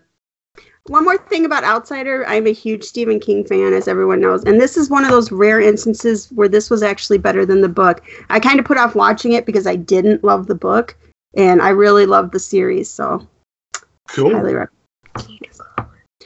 Highly. I will. okay, so I'm gonna get out of the new releases here a little bit. I'm gonna go back to 2012, and I watched a Korean movie called Horror Stories. Anybody hmm. seen it? Never No. seen it. no, but I'm What? intrigued. okay, you know I me. I'm think, not. I, a I think I've heard of it, but I've never seen it. Okay, thi- okay. This thing is so good. And I caught it on Sling before Sling has a channel called Watch It Scream, which I, my Sling is shut off and I don't have them anymore. But so anyway, it was on there like two weeks ago. This is an anthology, subtitled, of course, because it's Korean. And the wraparound story is this girl is abducted by a serial killer who, in order to for him not to kill her, she has to tell four of the scariest stories that she knows. And I okay, these uh, Korean people can just do something with horror that's just I don't know, just they can just make a face and it does like they don't even need CGI. Okay, they can really come up with some horrifying imagery. So she sets off about telling these four the four scariest tales that she knows. And the first one is called um, Don't Answer the Door, and it's a story of these uh, eerie things happening in a house when a brother and sister are waiting for their mother to come home, and she calls them and gives them one instruction, and it's don't answer the door. And the second one is called Endless Flight, and a flight attendant and a serial killer are the last ones left on an airplane mid flight after the serial killer kills everyone on the plane, including the uh, pilots and everybody. The third one is uh, Secret Recipe, which is a retelling of a folktale, I guess, which I'm not familiar of, where two stepsisters fight to marry a wealthy man who is also a cannibal. And the last one was Ambulance in a Death Zone, and it's the survivors of a city filled with a deadly zombie virus. Each suspect each other of being infected while on a ride together to the hospital in an ambulance. So it's really, really, and then the wraparound story is her trying to stay alive. Yeah. And the second one is the latest. Hold Um, up, hold up. You Yeah? you would be happy to know that there is a horror stories part two What? I did not know this. And a horror stories part three. Well, Wow. now I know how I'll be spending my COVID vacation. I don't know where they're available, but they they exist.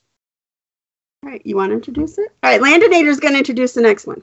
All right. Um, so, our next movie is Crawlers from a Hulu After Into Dark? the Into Into, the the, dark.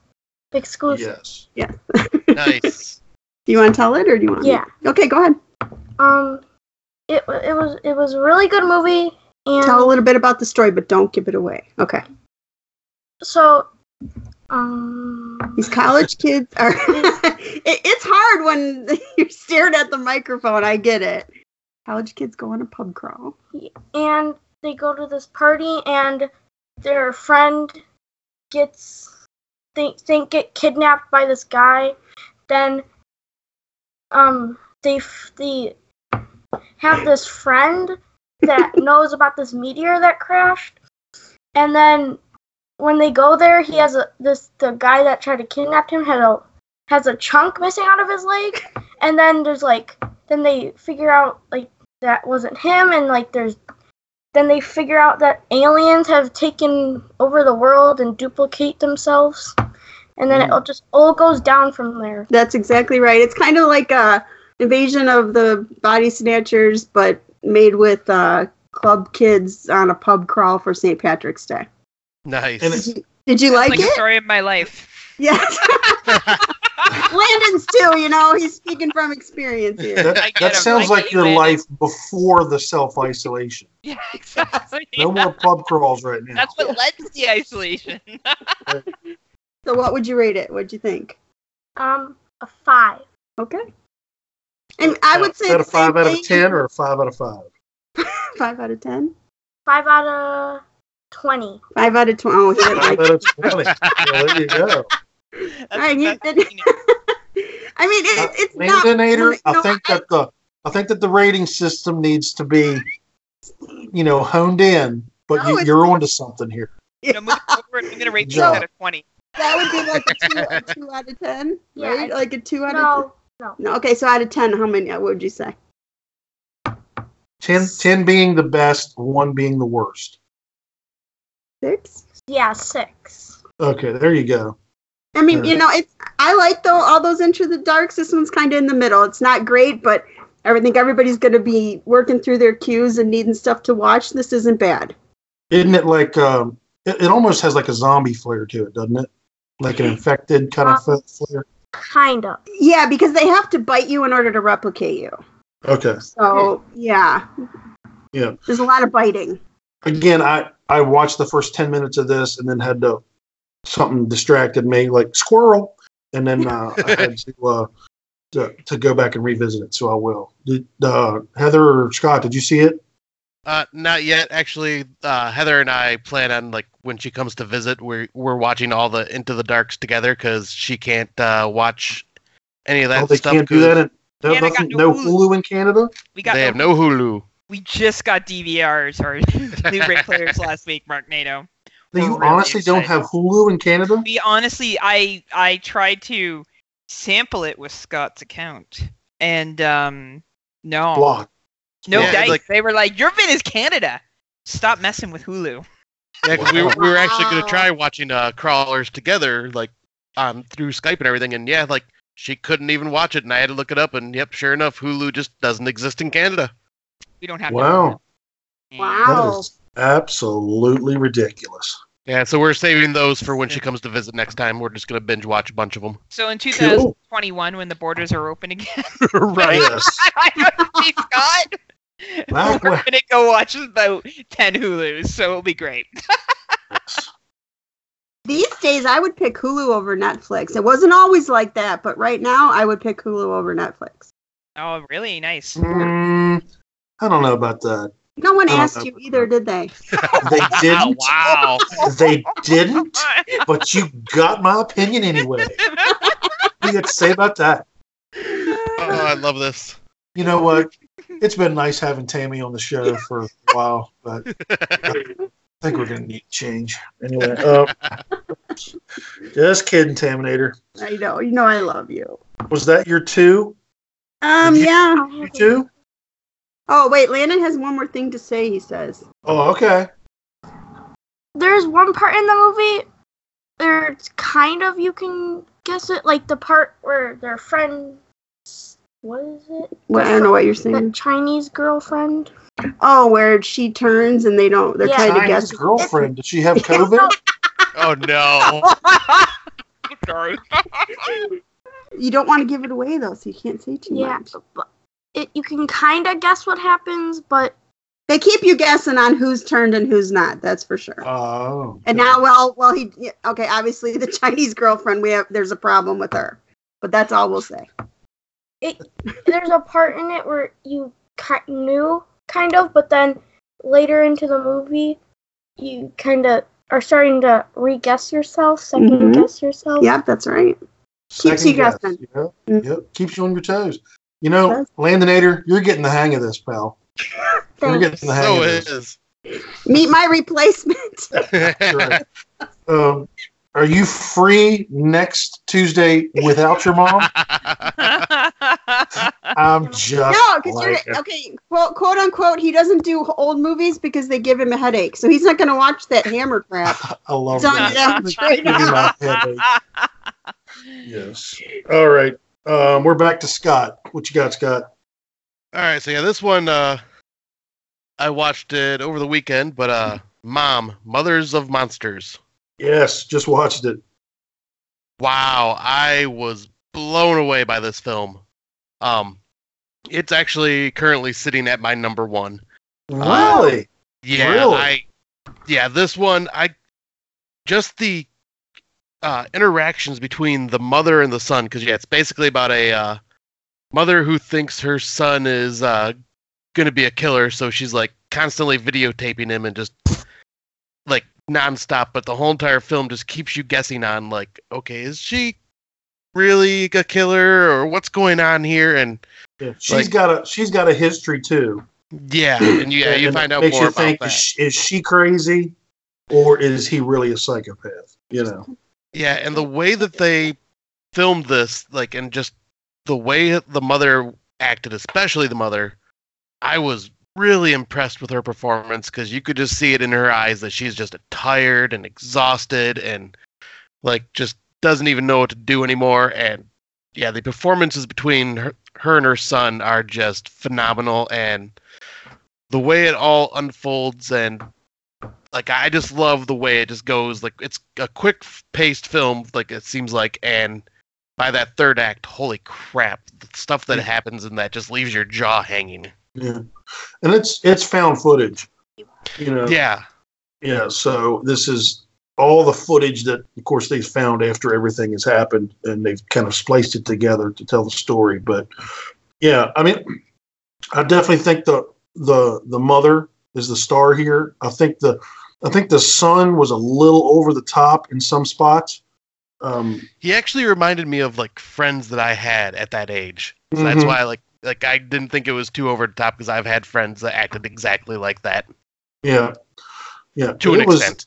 Yeah, Well, I it think that it was, was our generation, though, Scott. Like, honestly, we us being around the same age and Mark Nato being maybe one year older than us, I think that um, th- we had like I had friends like that too that were that over the top, like that extreme. yeah, yeah. So, So- I don't know. How old are you guys? I'm 37. I'm 38. I'm 46. I'm So 51. you know, like one year. Yeah, one year. Just But I think even that generation, I found that my generation, there were, I had friends that would talk to their parents. That if I went home and talked to my parents like that, Yeah. even if I did it now, my parents would still beat me, and they're in their seventies. right. So, Yeah. you Yeah. know, I just think that that kid. I, I didn't think he, but I can see how it looked overacted. But I think that he he really portrayed being a very troubled teen very well. F- a flair for the dramatic. Yes. yes, absolutely. Yeah, yeah. It definitely, uh, uh, it's definitely a well-made movie and is is worth watching. It, it won't be anywhere near my number one, but I can see, you know, how how uh, it is for you. Yep, absolutely. What else you got? All right, then uh, the other one I was going to bring up that's my, on my don't bother list uh, is the Doctor's Monster. Ooh, This one is on Amazon Prime if you feel frisky enough to watch it. frisky. Uh, but it's 73 minutes long and felt all just like Pigster, felt almost like two hours long. And like, I will give them props. Like, the acting wasn't terrible, but basically, it was like a almost like a retelling of Frankenstein in a way, Mhm.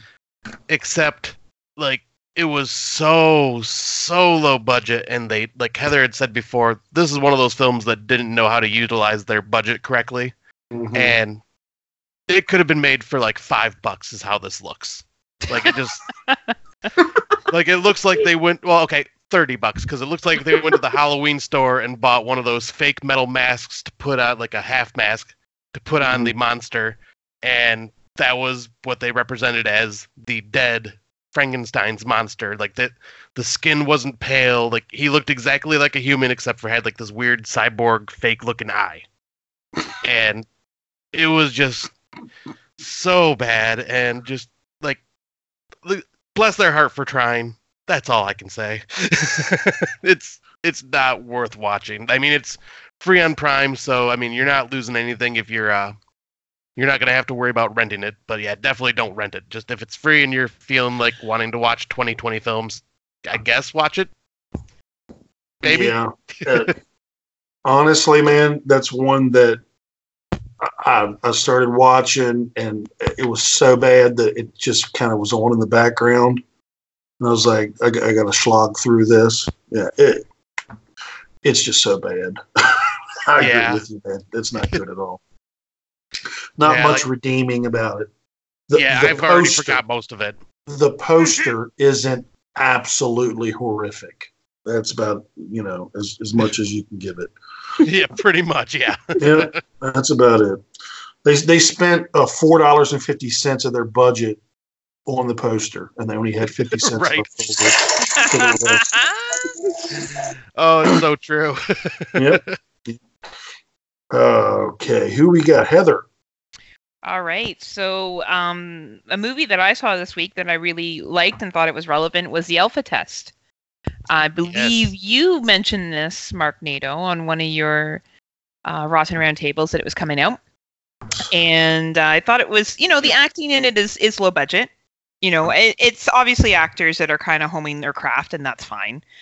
Um, but I really liked the uh, the play on the AI um, that that happens in this. Um, and I just thought it was a very relevant. I'm I'm really into societal horror. I'm into class horror, political horror, horror, anything that talks about societal changes. So this was yet again my my song, my song song or whatever you want to call it. I I really dug it. I don't know. I know Scott's seen it. Um, I'm not so sure if anyone else has seen it. No. I know Scott had mentioned to me that he thinks I would like it. I have not yet watched it, but uh, yeah, it, it did uh, pique my interest. I like the the premise. I I think that this is a movie, and and I really am appreciating independent films more this year. And yet again, I think this movie uses its budget well. You know, at the beginning, you're kind of like, oh man, it looks a little campy, but they they save their budget for the scenes that they need the budget saved for. And I think that that is so important when you're doing like when you're not Universal with a big budget or Blumhouse with like all the money in the world or what seems like all the money in the world. You really gotta, you know, figure out how what is the message I want to convey. What are the sceneries that I want to have? How do I want these this this whole plot to come together? And I feel like this movie did it did it justice. I don't know if you want to add anything else, Scott. Yeah, um the performances from especially the sister and uh the android alpha. I really love the interaction between the two of them and I will just say though Alpha the looks of Alpha is very unnerving and unsettling. Mhm. It's uh very uncanny valley like. Okay. But uh I think that was what they were going for, but yeah, th- I really enjoyed this movie a lot. Sweet. Yeah, it's on my list. I gotta watch it. I gotta watch it. I hopefully you'll by the next round. Mark Yeah. Hopefully by the next round table, I will have it watched. So, what else you got? Well, the second movie I watched um, is Dogs Don't Wear Pants, and actually Scott and I watched this, and um, and um, I thought that it was an interesting foreign film. I thought it explored the the world of um, like it's a BSM BSM Uh, BDSM. BDSM sex, um, as well as grief, um, very very well. I did feel it was a little artistic for the sake of being artistic at times, um, which is a pet peeve of mine for films. I sometimes think films think if they put a bunch of bright lights in and pause scenes and some cool camera shots, that makes the movie good. But I do think the acting in this was good. Um, you were curious to see about how things are going to go. But yet again, this is a foreign film on another heavy watch. Like you can't just go into this with some popcorn and be like, "I'm going to have me a good time and watch some dogs don't wear pants." Like you really, you really Nope, it's very to, heavy. like you know you have to be prepared that you're going to see some pretty disturbing things and really challenge the concept of grief what i pulled from this is not really as much as the sex stuff as much as i pulled the struggle with grief and change and and stuff. And i do feel like foreign films tend to go there. Like they Mhm. tend to go there further than a north american film will go where the north american film like Hereditary will draw the line at a certain spot. Dogs that don't, don't wear pants will be like no no let's hit scot- hopscotch over that line and Yeah, let's just hit right? And let's just like go further and and see what we can do. So i think it's a very interesting watch. I i think it's a little tamer than the golden glove. Um and i think you have to be comfortable with some pretty you know rough sex stuff that happens and so, talking about grief and stuff but i do think it's a really well made film and well acted and um out of the foreign films i watched because i'm going to get to my turds when we go around the next time those two were definitely two of the better ones. Not not going to be in my top 10 but i would at least acknowledge them as decent entertaining films. Has anyone All else seen it besides scott? No. Landon, I, I don't know Yeah, would watch say it yeah. Yes. cover your ears. Cover your ears. They're covered. I am, I am totally into that uh, BDSM sex stuff. Just Totally makes sense. So into that hardcore sex I stuff. now. knew it, would Mark Nato. I movie, knew it. You need to watch it, Mark Nato. It's going to be Oh, your sir. jam. Yes. Did you And see we all this knew that, Mark, but I'm proud of you for coming out. I think that's really brave. Very brave of you. By the way, um, uh, my safe word is Taminator. Later. Taminator. Mine is see four, and it keeps getting confused. Raymond's like six. Did you you want see to this add with Taminator? Or no? Um, sorry. Actually, Heather, I think you pretty much nailed this one on the head. Like I, I really enjoyed this as well. Um, like it won't be in my top ten, but yeah, I I found this to be a very fascinating watch. That it's definitely something that people should check out. Absolutely. Very nice. That was two, wasn't it? That was two. That was two. All right. Uh, I'm going to give you two, two recommends. Two recommends. One um, is a movie that uh, Mr. Jason Lloyd of Horophilia Network is in direct opposition to me. Uh, I said this is right up my alley and one of my favorites of the year so far. And his um, response to that on my Facebook page was meh. And I don't think so. Wow, harsh words. I'm serious. He said meh. And uh, it's it's called Cruel Peter. Hmm. Has anybody I saw heard that this? you like that. Has anybody heard of this yet? I have not. It's in my queue. I haven't watched it yet. It is sitting right now at like my number six of the year. Um, you know, of course, uh, movies like uh, The Lodge, VFW, Color Out of Space, Hansel, Gretel and Hansel, all those are, are above it.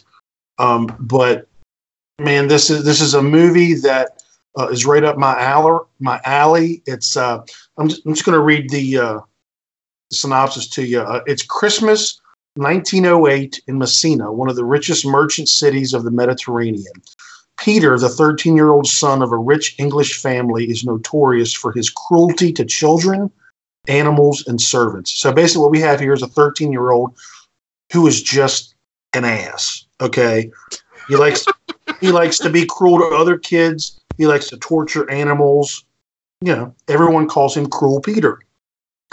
And one night he is ambushed and wakes up in a coffin underground in the city's Gothic cemetery, buried in retaliation for his callousness by a servant boy from his mother's estate. When a powerful earthquake razes Messina to the ground, uh, Peter is trapped and his whereabouts are forgotten until a century later when an English archaeologist and his daughter arrive in the city. Mm, I'm digging What this. Yeah, what I we like the got here. this. Well, I like ghosty type movies, and I also like possession movies. And this is a little bit of both. Uh, it's, it's more of a possession movie, uh, like the the spirit of Cruel Peter possesses this archaeologist's daughter. Um, let me tell you, I think this is a, a low budget movie, but it's really well done. It's really well acted. Uh, the teenage girl in this movie is really good. Um, I think it's definitely something that you, you need to watch, especially if you're like me and you like ghosty, gothic, like possession films. Th- this is one that, that you'll that you'll probably enjoy. I'm not Nice. saying it's a perfect movie, but whenever I see something that was obviously an indie film, obviously didn't have millions of dollars thrown at it, and it comes out this good, I've got to sing its praises. I've got to Mhm. champion because Mhm. otherwise nobody's going to know about it. Mm-hmm. Um, you can watch this on Amazon. You can uh, watch this uh, on iTunes. I think it's on Vudu, V U D U. Uh, I'm not sure if it's free anywhere. You might have to pay uh, two, three, four dollars for it. Uh, I rented it on iTunes, and I was not sorry at all that I rented it. You know, so uh, it's uh, it's just one of my biggest surprises so far of the year. That's Cruel Peter. Okay. Nice. Uh, and my next one is also available on uh, iTunes. And this this one really surprised me. I wasn't I, I had not really heard of it, um, and I just took a shot on it. You know, it, it came up. It was new. the The cover is kind of weird looking. It's a guy in a in a wife beater with like really big muscles and like a weird mask. And I was like, well, that looks like it's right up my alley. So it's called The Dare. Has anybody seen this? Oh, I want to see it. Uh, yeah, this I is one that I've been wanting to check too. out. It's in my queue, yeah. Yeah. Basically, what you got is uh, this guy is having a family night with his family, uh, like a game night, and all of a sudden, like somebody breaks in and knocks him out, and he wakes up in a basement with three other people, and they're chained up, uh, each in a different corner, and this guy who's on the the cover in a wife beater. I mean, the dude is big and ripped uh, with this. It, I don't even know what the mask is made of. It, it looks pretty cool. Uh, he comes in every once in a while and he forces one of the captors to hurt one of the others. You know, uh, really st- like eye gouging and Hmm. uh, just like all Saw. kinds. Yeah, Yeah, It- that's very- what Landon very- just said. It sounds like Saw. yeah, See, Landon and I, we get it. and uh, and then what you get as um, they're going through the modern era or the or the present time, it kind of goes like a flashback, and they show this kid being brought up by a father who's teaching these things and kind of abusing him, and their father is played by Richard Brake. Um, if you don't know who that is, that's the um, uh, what's the guy in Three from Hell, the guy that replaced. Oh. Um, Uh, Wolf Hey. something. Yeah, and he was also in 31. Um, Oh, Yeah, he's in Richard Brick. 31? Okay. Yeah, he was the main clown, the main bad guy clown. Oh, Yeah, right, right, right. yeah. Okay. he's a good actor. He yeah, really he is. is. Uh, so he's in this, and then it comes to light that these four people in this cell know this guy that's torturing them, um, and and it's just about how they how they know him and why he's doing this to them, and I I liked it, man. Again, low budget. It's not like a, a, a millions of dollars thrown at it, but man, the, the acting is good. The gore in it is pretty gross in some spots, and uh, I like the story. So give it a shot. Uh, it's called The Dare. There you go. Nice. All right, back to the Taminator, and uh, let's let's go ahead. Let's make this our last trip around the the Rotten Round Table. So anything that you want to talk about, get it out now. All right. Um, so my first one's kind of a PSA. I'm going to save you all from an, uh, wasting an hour and a half of your life. and this is the Night Clerk. And I'm bringing it up because I think it's kind of being touted as a horror movie. It is not. The only thing that's horrifying about it is Helen Hunt's freaking face in this movie again. what, what do you have against Helen Hunt? Have you seen this? Have you seen her face? I have not, but Okay, the then. last time we talked about a Helen Hunt movie, you tore her a new one. well, she, she deserved it.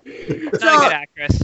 yeah, she's not, and her face is so off-putting. Like, really, really, it's bad. wow. Um, but I think they're, I think the way that like the cover art is and the description, they kind of make you think it's a horror movie. It's more like a crime drama, I would say. So skip it. Um, the second one. Hold on. Yes, hold on. I'm getting summoned by the laminator. Laminator. Landinator. Second one, um, I really, really loved, and this is on Netflix, and it's a girl on the third floor. Has anybody seen it? Mm, I've heard of it. Yeah, yeah, I saw it. What? Eh. What is E? E? I have not. E? And Anywho, Landinator, you speak up. You tell her. so this Um, It was okay. Okay color out of space. Oh my gosh, it is I so love- yeah. much. It is so much worse than Color Out of Space. Color Out of Space is a great movie. yeah, I, I agree with Mark Nato on that one. Sorry, it's an Tammy. okay movie. Heather? I feel my cough.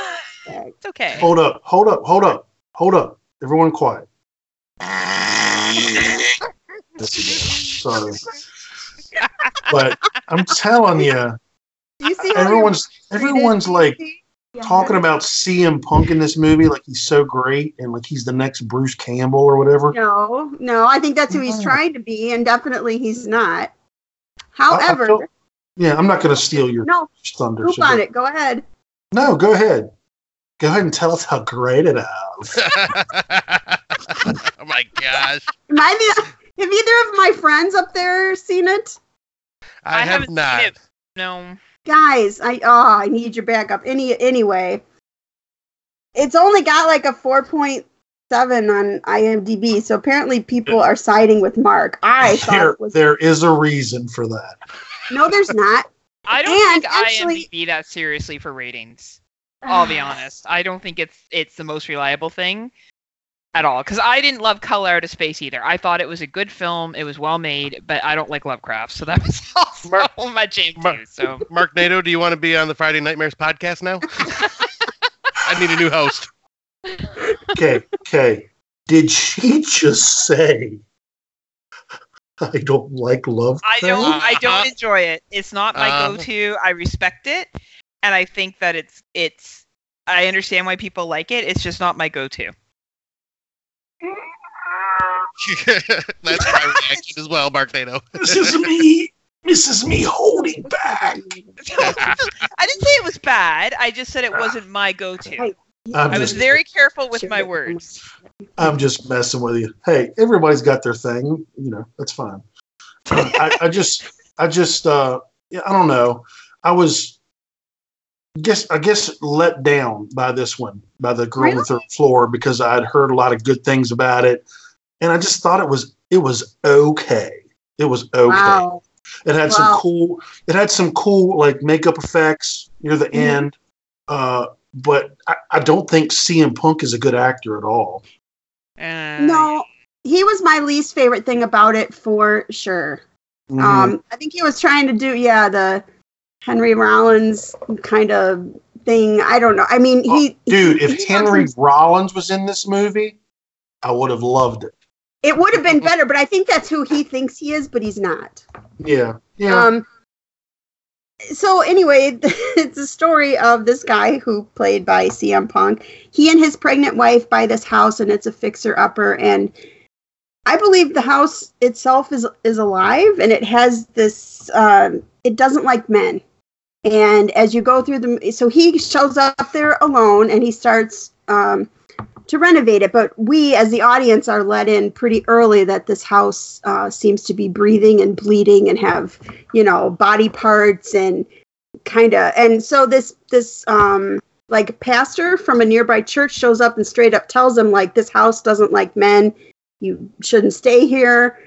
And he's like, no, you know, and of course he's Mr. Macho. He's like, no, I got this. And he continues on with his renovation. And this girl shows up and kind of seduces him and stuff. And she's a manifestation of the house itself. And as it goes on, you kind of see, I guess this used to be like a, a whorehouse. And so a lot of tragic things have happened there. And it seemed like I, they don't quite tell you, but there was some kind of a setup where there was like this viewing thing and like I don't know, they would watch girls perform the it doesn't seem like it ended well for any of these girls. They don't quite make that clear. But anyway, this the house has a very sordid past and it's just kind of what ends up happening to him because he's not really a good guy. I want to see. And that's that. everybody, everybody convinced now. Well, he's not that good of a I'm trying- wrestler, trying not so I'm really away. happy that that happens to him. Tammy, I'm just messing with you. I know you are. And I I don't know. I, honestly would have rather seen John Cena in this role. Uh-huh. Oh my God, no, John Cena is horrible. no, he can't be John- worse than John Cena. John Cena though Oh. is kind of like that likable. He's kind of a likable guy. Oh. This guy oh. is not likable at all. He, John Cena is like ten times the actor that. But you also Yeah. can't see him, so that's that's gonna be difficult. Oh, dad jokes from Scott.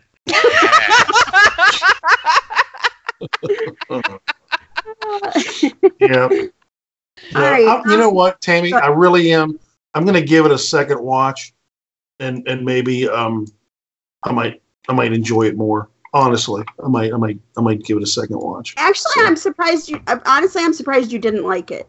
To be honest with you, I'm honestly telling you, I think the main reason is I don't like CM Punk. I just Yeah, I just don't like. He's not a good actor. like he's not, and he doesn't do anything to make you like him throughout the movie either. But you like ghost stories, and this is definitely a ghost story. Yeah, I'll give I'll give it a chance. Maybe I maybe I, it has just been talked up, and then I watched it, and I could not I couldn't stomach him. So maybe maybe second watch will will help me. So All right. what else you got? I uh, found this little art house kind of gem on Prime called Wonder Valley from 2016. Anybody seen it? Nope. have yeah, on, it's No. on my list. It is very good. Uh, definitely the same things I always say about these art house movies. You gotta like that kind of thing. Uh, very, very, very slow. The underlying message is, as usual, toxic female relationships. These four girls go. Um, okay, so one of the four girls' is aunt recently killed herself, and they go to kind of like close down her house that is out in the middle of the desert. And the normal trope they get there, they take psychedelic drugs, and you don't know how much after that is real and how much isn't. But, you know, we definitely get a pretty good body count. Maybe some ghosts. We're not sure. Is this girl really going crazy? Is she really killing people? We don't know. So that was very good. Mhm. Um, this next one, I would like to introduce. Okay, I'll let you. Um, going back to 1966, you know, I got to get at least one of those in there. And this one is called Seconds. Uh, it stars Rock Hudson. Has anybody seen it? I have not. I know It's what you're thinking. Seconds. seconds. Yep. Like Nope. Firsts or seconds. Seconds. Um, very weird. Like Rock Hudson didn't make a lot of horror movies. He made two. He made this one and Embryo, and they're both very good. So this plays kind of like a, a a really really good Twilight Zone episode. Um, he uh there in the movie there's this agency like if you're like a 50 year old guy and your kids are grown and you're kind of s- stale in your um, career these they'll buy out your life from you. So they will you go and you get um like plastic surgery to make you know make yourself younger. You get a whole new job. You get a whole new life. And then they produce a body you pay them $30000 or whatever. And then they produce a body that you supposedly get in this horrible wreck. And then your body is found in like a car crash or whatever and you're not even recognizable anymore. And this is the 60s so there wasn't like dna and all that so it was kind of believable. And then this agency then will give you a whole new life. So this kind of dowdy middle-aged guy decides yeah i'm going to do this because his his relationship with his wife is kind of stale. His daughter is grown and out of the house he's made it as far at the bank as he's ever going to make it so he decides yes i'll do this so he gets made into rock hudson so now and he's given this whole new life where um, you know, now he's like a famous artist and he's extremely good looking. And it's just kind of what happens when you decide you don't want to, like, you see the grass isn't necessarily greener on the other side. And they, kind these men that are kind of going through this then kind of realize, you know what, my life was really kind of better with my wife and my kids and all that, but there's no going back. It's kind of like the message of the movie that it's probably not as, you know, but there's a lot more to it than that there's a lot of twists and turns in it, but it's really, really good if you like older movies like I do. Um, I'm gonna check that out. It's free on Amazon Prime. yep, and it, it's really, I mean, it is really smart, and it's definitely it's way ahead of its time, I think. And I don't hear about it that much. It's really good though, worth um, seeking out. Uh, the next one we finally saw Boy Two. It the was boy, good. The Boy Two. I know we're a little bit behind. um, so if anybody hasn't seen it, it's uh, Katie Holmes and her son survive an invasion, a home invasion, and they're like, okay, we want out of the city now because, uh, you know, obviously it's not safe to live here, and so they, uh, the Katie and her son and the dad all move to this like house in the middle of the woods, and the boy's outside playing, and he discovers a doll in a casket. All with of all the- its outfits in it, yeah, and, And- it takes it home. and of course the mom's like, well, yeah, let's bring it home. I mean, what could go wrong, right? And so Exactly. uh, the you know Katie, the mom, soon starts thinking that maybe there's a little more to Brahms than meets the eye. Um. Okay, we watched um, Midnight Man. Midnight Man. Anybody seen it? No. Nope. I think I've What? seen Midnight Man. Yeah, that's been for, that's a couple years old, isn't it? Yeah, it's a couple years old. It just showed up on Hulu. Do you want to talk Yeah. about it? Yeah, it's about um these this girl named Anna. She goes up her um Nana wants this mirror, so she tells her to go up in her grandfather's um like suitcase to find a mirror for her. And she finds this game and they then she called her friend Miles over and they play it. And the Midnight Man, if you break any of the rules, he will either kill you or um take your worst nightmare and make it come true and that movie made me so scared that I told my mom to turn on the lights and yes, he did. Aww, hey, Ben. It's kind of like a, a Bloody Mary kind of thing, you know. And you you say these words and play this game, and it makes this Midnight Man come, and he can see into your like brain and see what your worst fears are, and he makes you live it out, and then he kills you. See, that would make me leave the lights on too, Landon. Mhm. He kills. you know, this is not the same movie that that I'm thinking of, Um, and I just wanted to make that clear to the to the listeners. There's there's a more popular movie that came out in 2017 called The Midnight Man. It was more of a um, a wide release, and and it stinks. It- it's not good. oh, this uh, did not stink, and this is yeah. an IFC Midnight, which I've said before. Yes. I have pretty good good luck with those movies, and This is Yeah, from it just- 2013, and instead Okay. of The Midnight Man, it's just called Midnight Man. Yep. So Mhm. um, I just wanted to differentiate those two because as soon as you said The Midnight Man, my, my mind went to that other one. But this yeah, one this, stars um oh what's her name from Insidious? I just lost her name. Anne from the visit, Yeah, um that grandma from the visit. no, she wasn't the grandma in the visit, but she- oh come on, the, what's her name from all the the old lady in all the horror movies from Insidious? are you talking about Lin Lin the Lachey? Thank you. Yes, she she's the star of this movie. She's Oh, really, really? she has a really annoying character. Yeah, she does. She's not likable in this movie, but she's the star. So, um, yeah. And then let's think. I think my last one. Get ready for this. so this is a series now. The first we only have one episode so far, but I think it's going to be really good. And the executive producer, believe it or not, is none other than Will Ferrell. And this is called Motherland Fort Salem. It's about these Anybody heard of it? Seen it? no. it's about these witches and they go to military school. So back in the What?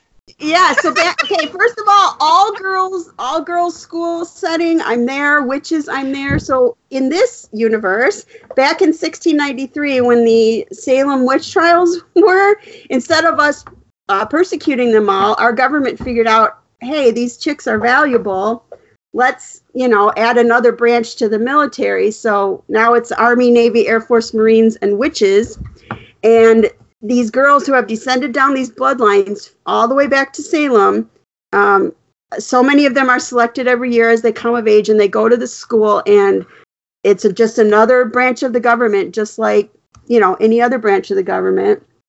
Um, now this is on freeform but right away they they have a mature content uh, thing at the beginning of it and i mean they like they go there. Um, there's like a mass suicide scene and uh, a little heavy on the sex stuff but it's really really so far i mean there's only one episode but it's um yeah these witches are at this school and you know just how they're gonna i don't know what's gonna happen to them actually but it looks like it's gonna be really good.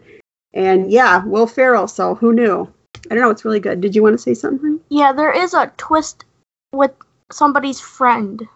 Oh okay there's a twist with somebody's friend Mm, sounds interesting. um, so yeah, so right now we're following three women who are starting basic training. That's as far as we've got, but it looks like it's actually going to be really good. And what did you say Will Ferrell has to do with it? He's a producer? Will Ferrell is the executive producer, Huh. but there is Cool. no comedy in it or anything like that. No, no Step Brothers uh, Nope. esque Oh, God. Comedy. So many activities. No, no stepbrothers. Um, Do we just become best friends? yes. and I think that's it for us. All right. Scott, you're up. All right.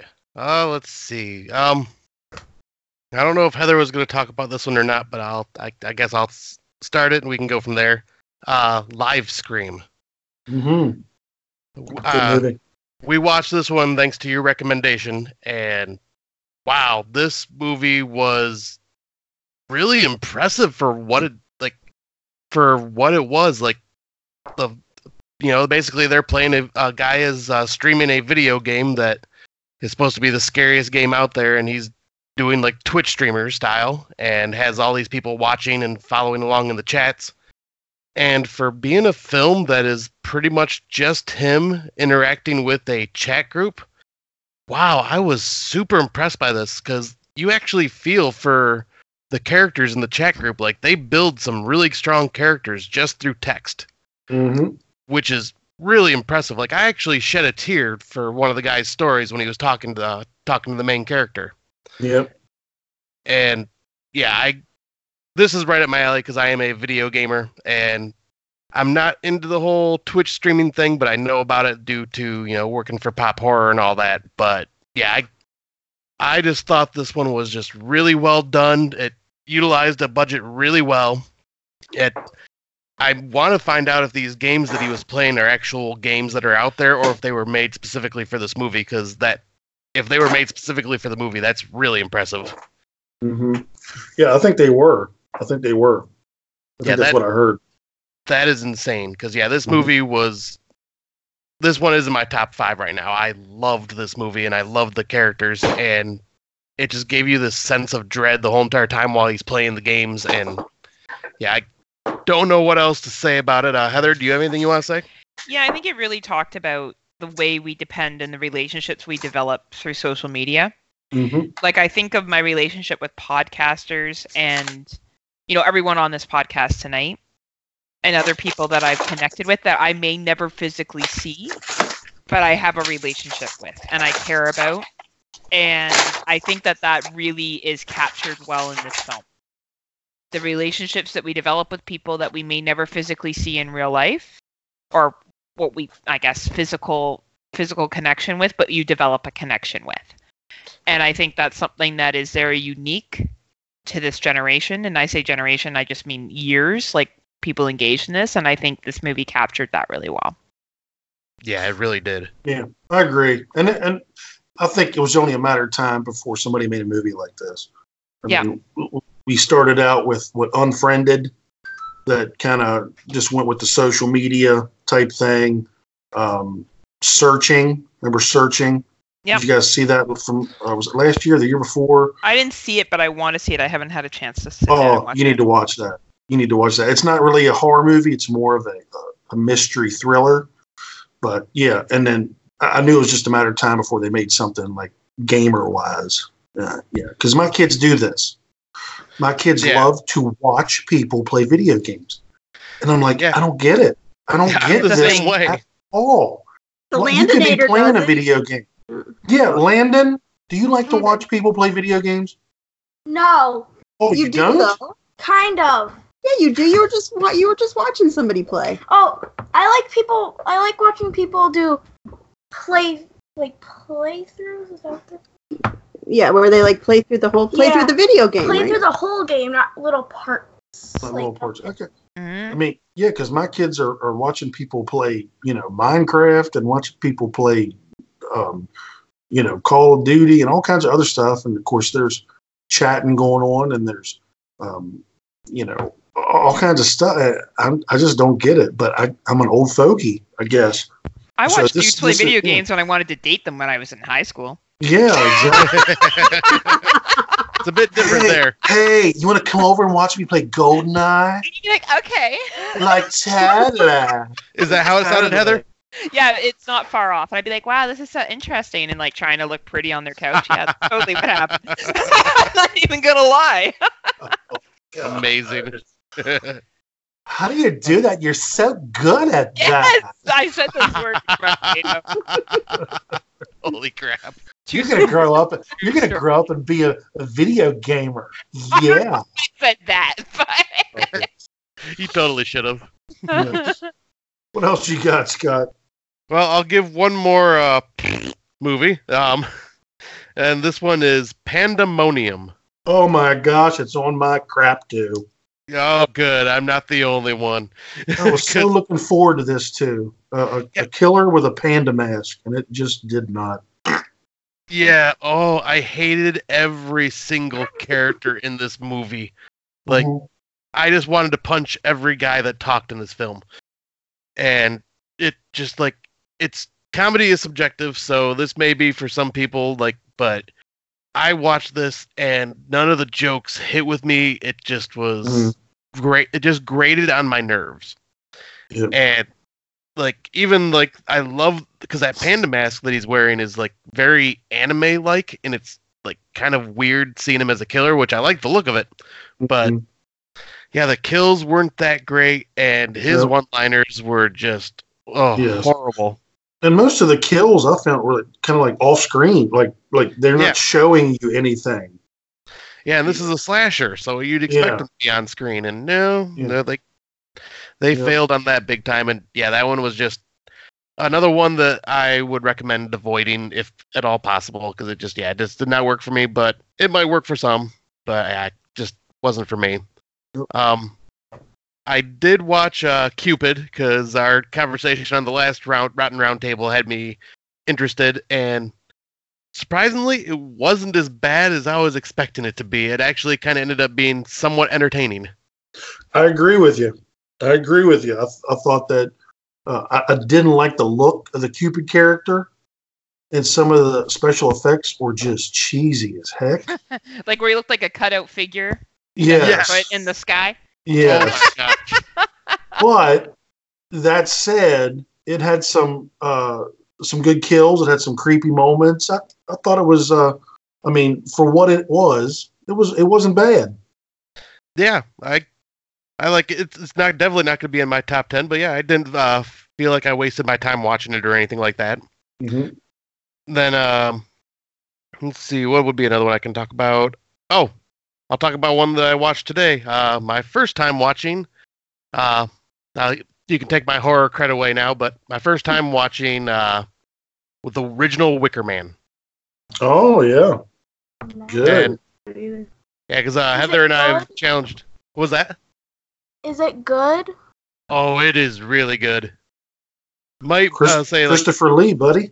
yeah, Christopher Lee just just does phenomenal. But uh, Heather and I have challenged ourselves to watch uh, only first time watches as much as possible, and so Mhm. that's been making me finally go back and see some of these films that I've been needing to see. And yeah, I was blown away by the performances. I, you know, knew the story of it, but I did not realize there was going to be so much singing in it, which I am a fan of musicals in general, so hearing all the songs and being like the folk, the Irish folk music was really awesome. Yep. And yeah, I just absolutely loved all the performances, and yeah, I was hooked from the beginning with the story. Like, Yep. yeah, not much I can say that no one else has, ar- that everyone else has already talked about with that film, but I love Actually, it. I've never seen that either, Scott. So I think Landon says he wants to see it. So I think I'll put it on our list for Well, it's uh, COVID vacation. Is it is it like the Candyman? Uh, no, it is not. Um, I would. I'm trying to like the only closest thing, and I hate comparing it, would be Midsommar, but that's not. That's or what I maybe the think possible. What? How did you? What? Uh, Like I said, like I said, that's not No. the best representation, but that's the Yeah. closest one. It's a, it's about a cult, you know, that's into sacrificing.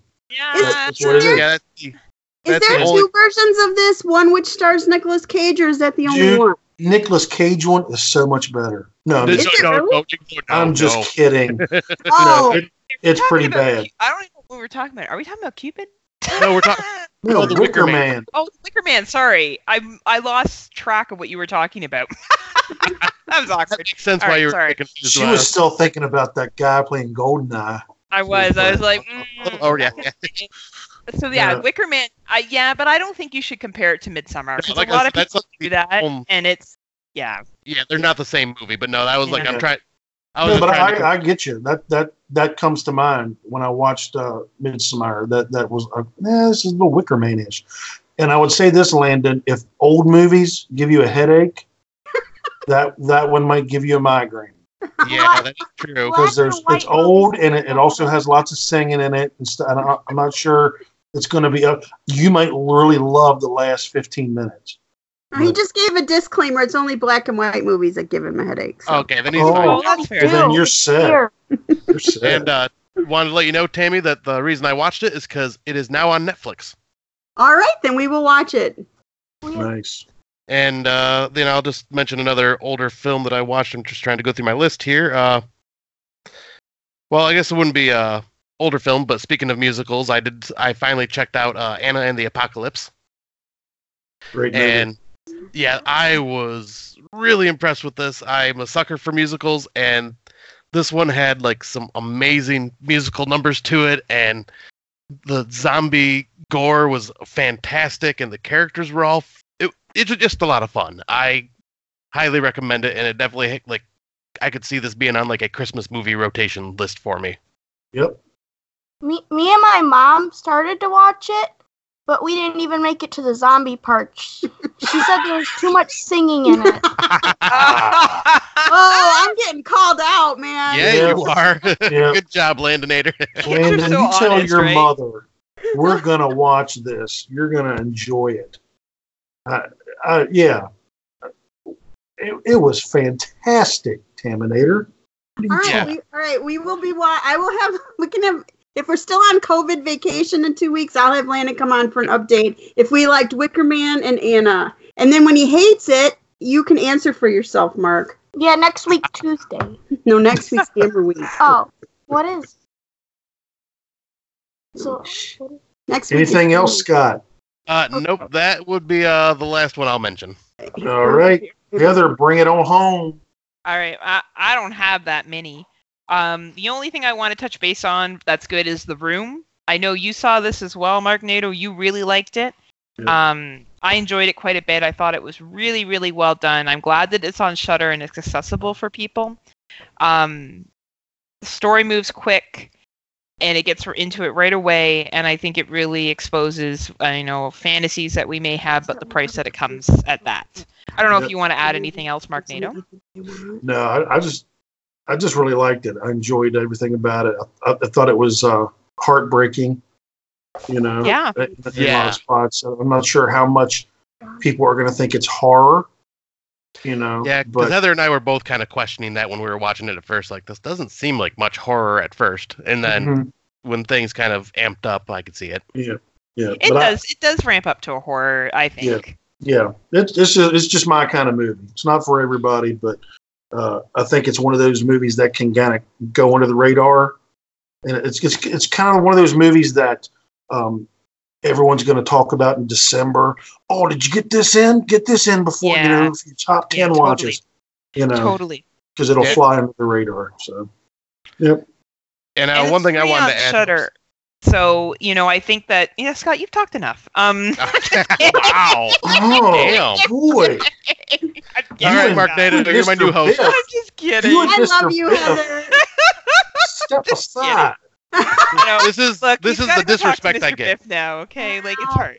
Um, but the one thing I want to add just before I pass it over to Scott is that it's on Shudder for free. So there really is like if you have Shudder, there's no reason not to watch this film. Yeah. Like it's it's not even like you got to pay extra for it. So, anyways, Scott, you were gonna add something Oh yeah, I was just gonna uh, before I was rudely shut down, but on my tur- on my turn. Yes. I know. but that's fair. But uh, no, I was just gonna mention that like uh, at first like that gets towards like the uh, second act, like it, things were like kind of ramping up, but at the same time it was like, okay, this is really confusing. and I don't know how they're gonna wrap this up, but wow, I will say that third act uh, brought this up like really high for me because like they wrapped up all the loose ends to the story pretty dang well. Mm-hmm. Yeah, that's a good Yeah. point, Scott. Yeah, it's I think it's worth well it. made. Um, You got- and you you got probably saw this before, didn't you, Mark Nato? Did you see this at like a film festival or something? Yes. Yep. Yeah, I thought so. You see everything. I have now just um movies that I wouldn't recommend. So I have one question. Yeah. Um, has anyone here seen Jessica Forever besides me? Nope. Jessica I know you have. Forever. It's on Wow. Shudder. It came out on February 14th, I believe. Um, I, I saw don't- your post about it, so I didn't watch it. yeah, don't don't. Um, but if you know anyone that does, I would, you know, or anyone listening to this podcast, if you have seen Jessica Forever, you can message me on Facebook at Heather Powell, and if you can explain to me what happened in this movie, I would greatly appreciate it. Um, it's it's a movie about uh, a wor- it's it's based in France, and it's based on orphan boys who are um really really bad lost boys, and there's a female Jessica Forever that's like Peter Pan that is kind of taking them all in but it's a movie where nothing really happens and i'm and i'm unsure of even why it's on Shudder um because there's really no horror in it it's just a lot of movie it's a movie of them sitting and squatting at people's houses and napping so like i Well, i don't know you if I- sold right on me. that. I like don't waste your time. Like I said to Scotty, because we're trying to watch all the 2020 releases, and I'm like, dude, like I don't know if you want to do this. Like if not, like I didn't. That is that is my favorite subgenre of movie is uh, the napping movies. Oh, there's literally a scene where they all nap together, and it's a thing. Yeah. And um, yeah, obviously no one else has here has seen it, so I'm hoping I one day find someone that has, and they can explain to me why it's on Shudder.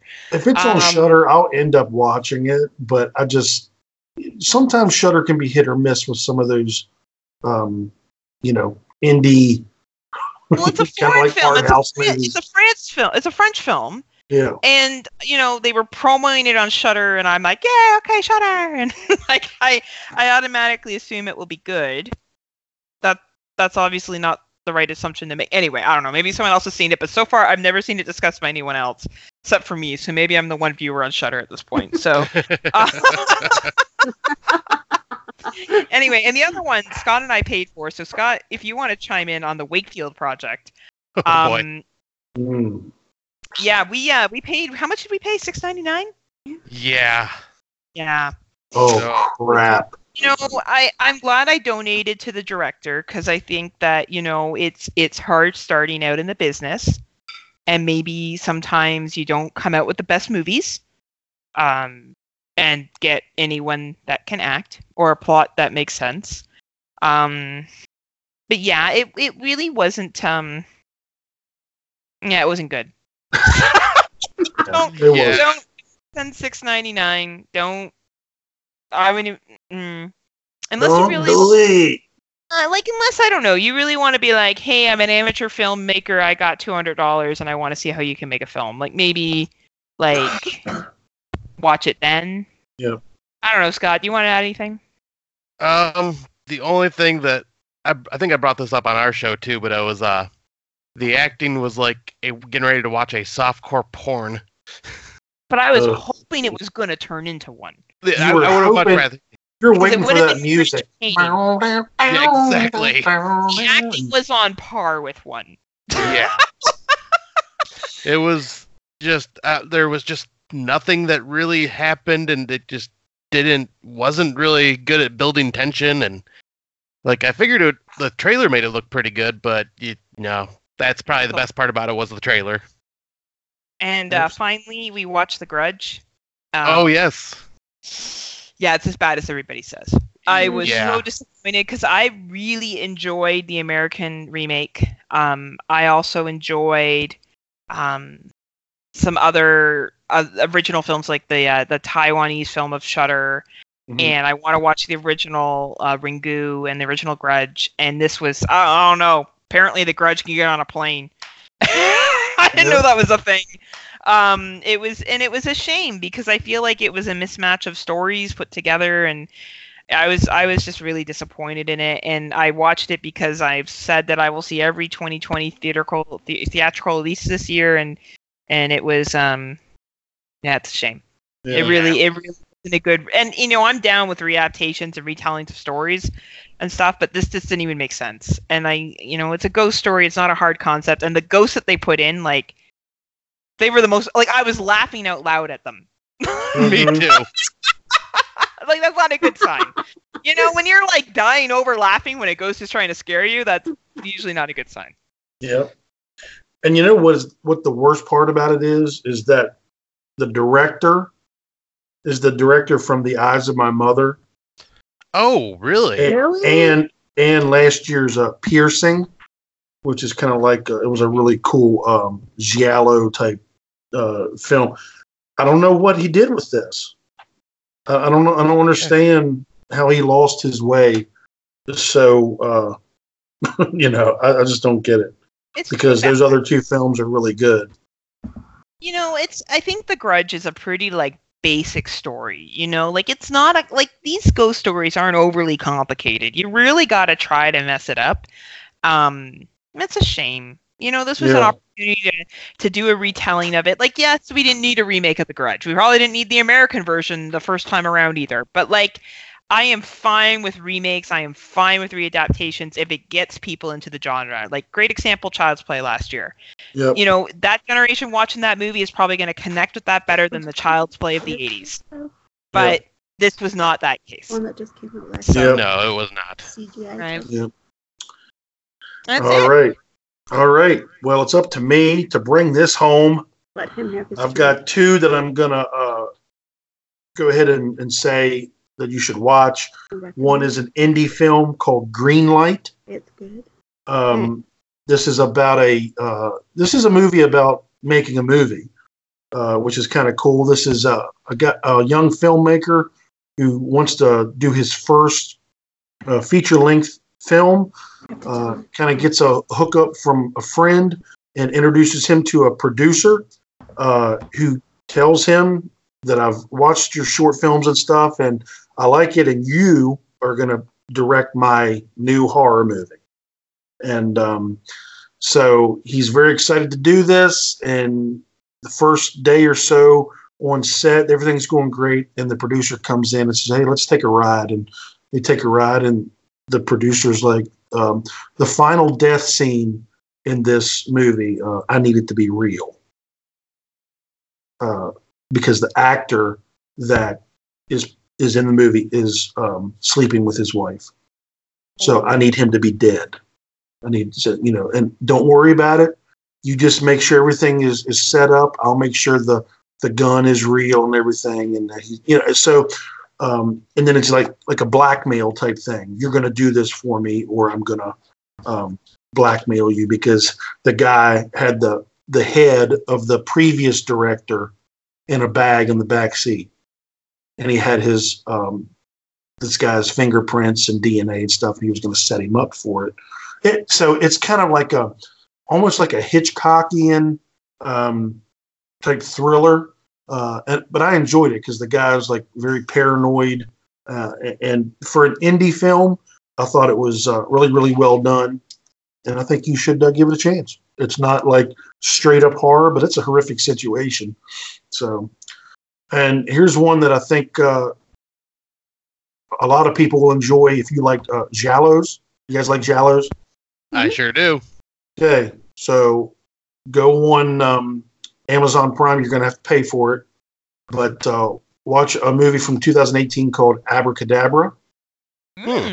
Um, it's uh, I'm just going to read the synopsis. Uh, the Great Dante, a prestigious prestigious magi- magician, accidentally dies during a risky magic trick. 35 years later, his son Lorenzo, also a magician, presents a show at one of the city's most important theaters. From this point on, a series of murders will begin to occur that someone tries to pin on him. Lorenzo will have to find out who it is and why this person wants to implicate him. Yeah, this is uh, this is a really good movie. Uh, again, indie, um, directed by Luciano Onetti and Nicholas uh, Onetti. And I don't really know who they are, but they know how to do a giallo. So if you're a fan of 1970s giallo, this is a this is a quick mover. It's about 70 minutes. Uh, lots of good bloody kills, um, and uh, yeah, very hyper stylized. Uh, so I think you'll you'll like it if you like giallos. It's called Abracadabra. And then, uh, yeah. And then here's a couple that were just eh. Uh, Ravers is, is a new one, just came out, I think, this past week. It's about a girl who's like a germ freak. She go, she gets convinced to go um, to this party, a rave, and there's these, uh, I guess they're like energy drinks or something that were left over at this warehouse and people start drinking them, and of course, it turns them into like rage. I wouldn't say zombies, but like killers or whatever. And honestly, there's so much uh, of that crappy. I was just like, that is enough of this. like literally, there was like one 15 minute scene, and it was that. I was like, I can't take this.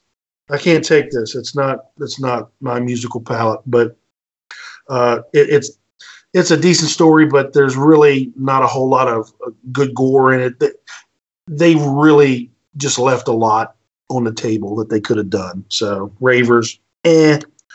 Um, here's a movie that I was so excited to see uh, because it's right up my alley. It's called Wolf. Anybody heard of it? I want to see. I Oh. saw the trailer for it. I think I look. I wanted to see it. Is it not good? Oh God. Oh no. Aw. Well, With the wolf on the Wolf Wolf is um, it- it's definitely an indie movie. It's not big budget, so I'm not holding it uh, accountable for you know it's it's low budget, but it's it's set back in the uh, days of the Roman Empire, and it's about uh, a, a group of Roman soldiers that are going through the woods and that are being hunted by a werewolf. yeah. See, that sounds so good. It's not What what does what doesn't sound good about that? right. I mean, it's a period piece. It's Roman Empire. Oh. Empire. It, it's werewolf. Okay, first of all, there's not really any werewolf. But second of all, I am somebody who I am. If you're going to do a period piece, please make it um, factual or like accurate. There's a Roman. There's like a, a a group of Roman soldiers that are traveling. There's a black woman who is a Roman soldier, and there's two other women. Women were not What? allowed to be Roman soldiers. Uh, let no, alone a no. black sure weren't. okay so i understand it's 2020 everybody gets to get included but if you're doing a period piece That's you, silly. you can't do that kind of stupid stuff no. because it takes Uh-uh. me completely out of it Yeah. You know so yeah i, I, I'm- was just kind of like as soon as i saw that i was like oh gosh but uh, yeah it's still not good e- even if they were all men or, or whatever it, it still wasn't good so i was very disappointed It's too bad. Um, Mr. Happy is uh, Oh, really, really, really low budget. You said that you thought that one movie cost five dollars to make. This one cost two ninety nine. It, it was so bad. It was so bad. oh man. Um, Exit Zero, bad. Don't watch it. Final Cut is like a a slasher. This guy's got a welder's mask on. Um, sucks. Watch it. Nice. I'm gonna weld you to death. And, and then and then the last one I'll mention is was really weird. It's called Shepherd, and it's about this kid who's kind of like a, a um, what do you call it? A lone a lone wolf or a, a- an outcast, and he moves in with this new family, like a foster family, and he gets picked on uh, at school, and he basically makes friends with this guy across the street who's let's just say not a good influence. Um, and it kind of goes from there. He influences him to do things that he shouldn't do uh, and then he um, i'm not going to spoil it in case anybody wants to watch it but he does something and he kind of frames him for it and it's like a it was okay it was like a thriller it wasn't really anything great it wasn't much horror in it at all so but if you like thrillers you might like shepherd but it, it was all right so that is all I've got. So there you go. All right, guys.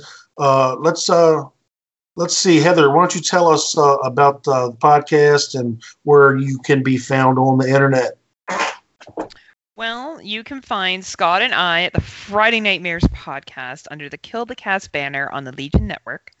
And you can listen to Scott and I make fun of each other as well as talk about movies. Um, and we also do themes. So our most recent one was on equal creature features. And we're going to be doing a three part series on creature features, partly because there's a lot to cover, and partly because what else would you do with this wonderful time that we have on our hands? So we will be recording this Saturday, and we also do It's Not Horror Okay. That's part of the Horrorphilia Network. And we do that with Nudie from NFW, Venom from every podcast in the world, um, as well as Android Vision, who does his own YouTube show. And we just cover really cheesy 80s action. I think 80s and 70s, right, Scott? Because Mad Foxes was 70s, wasn't it?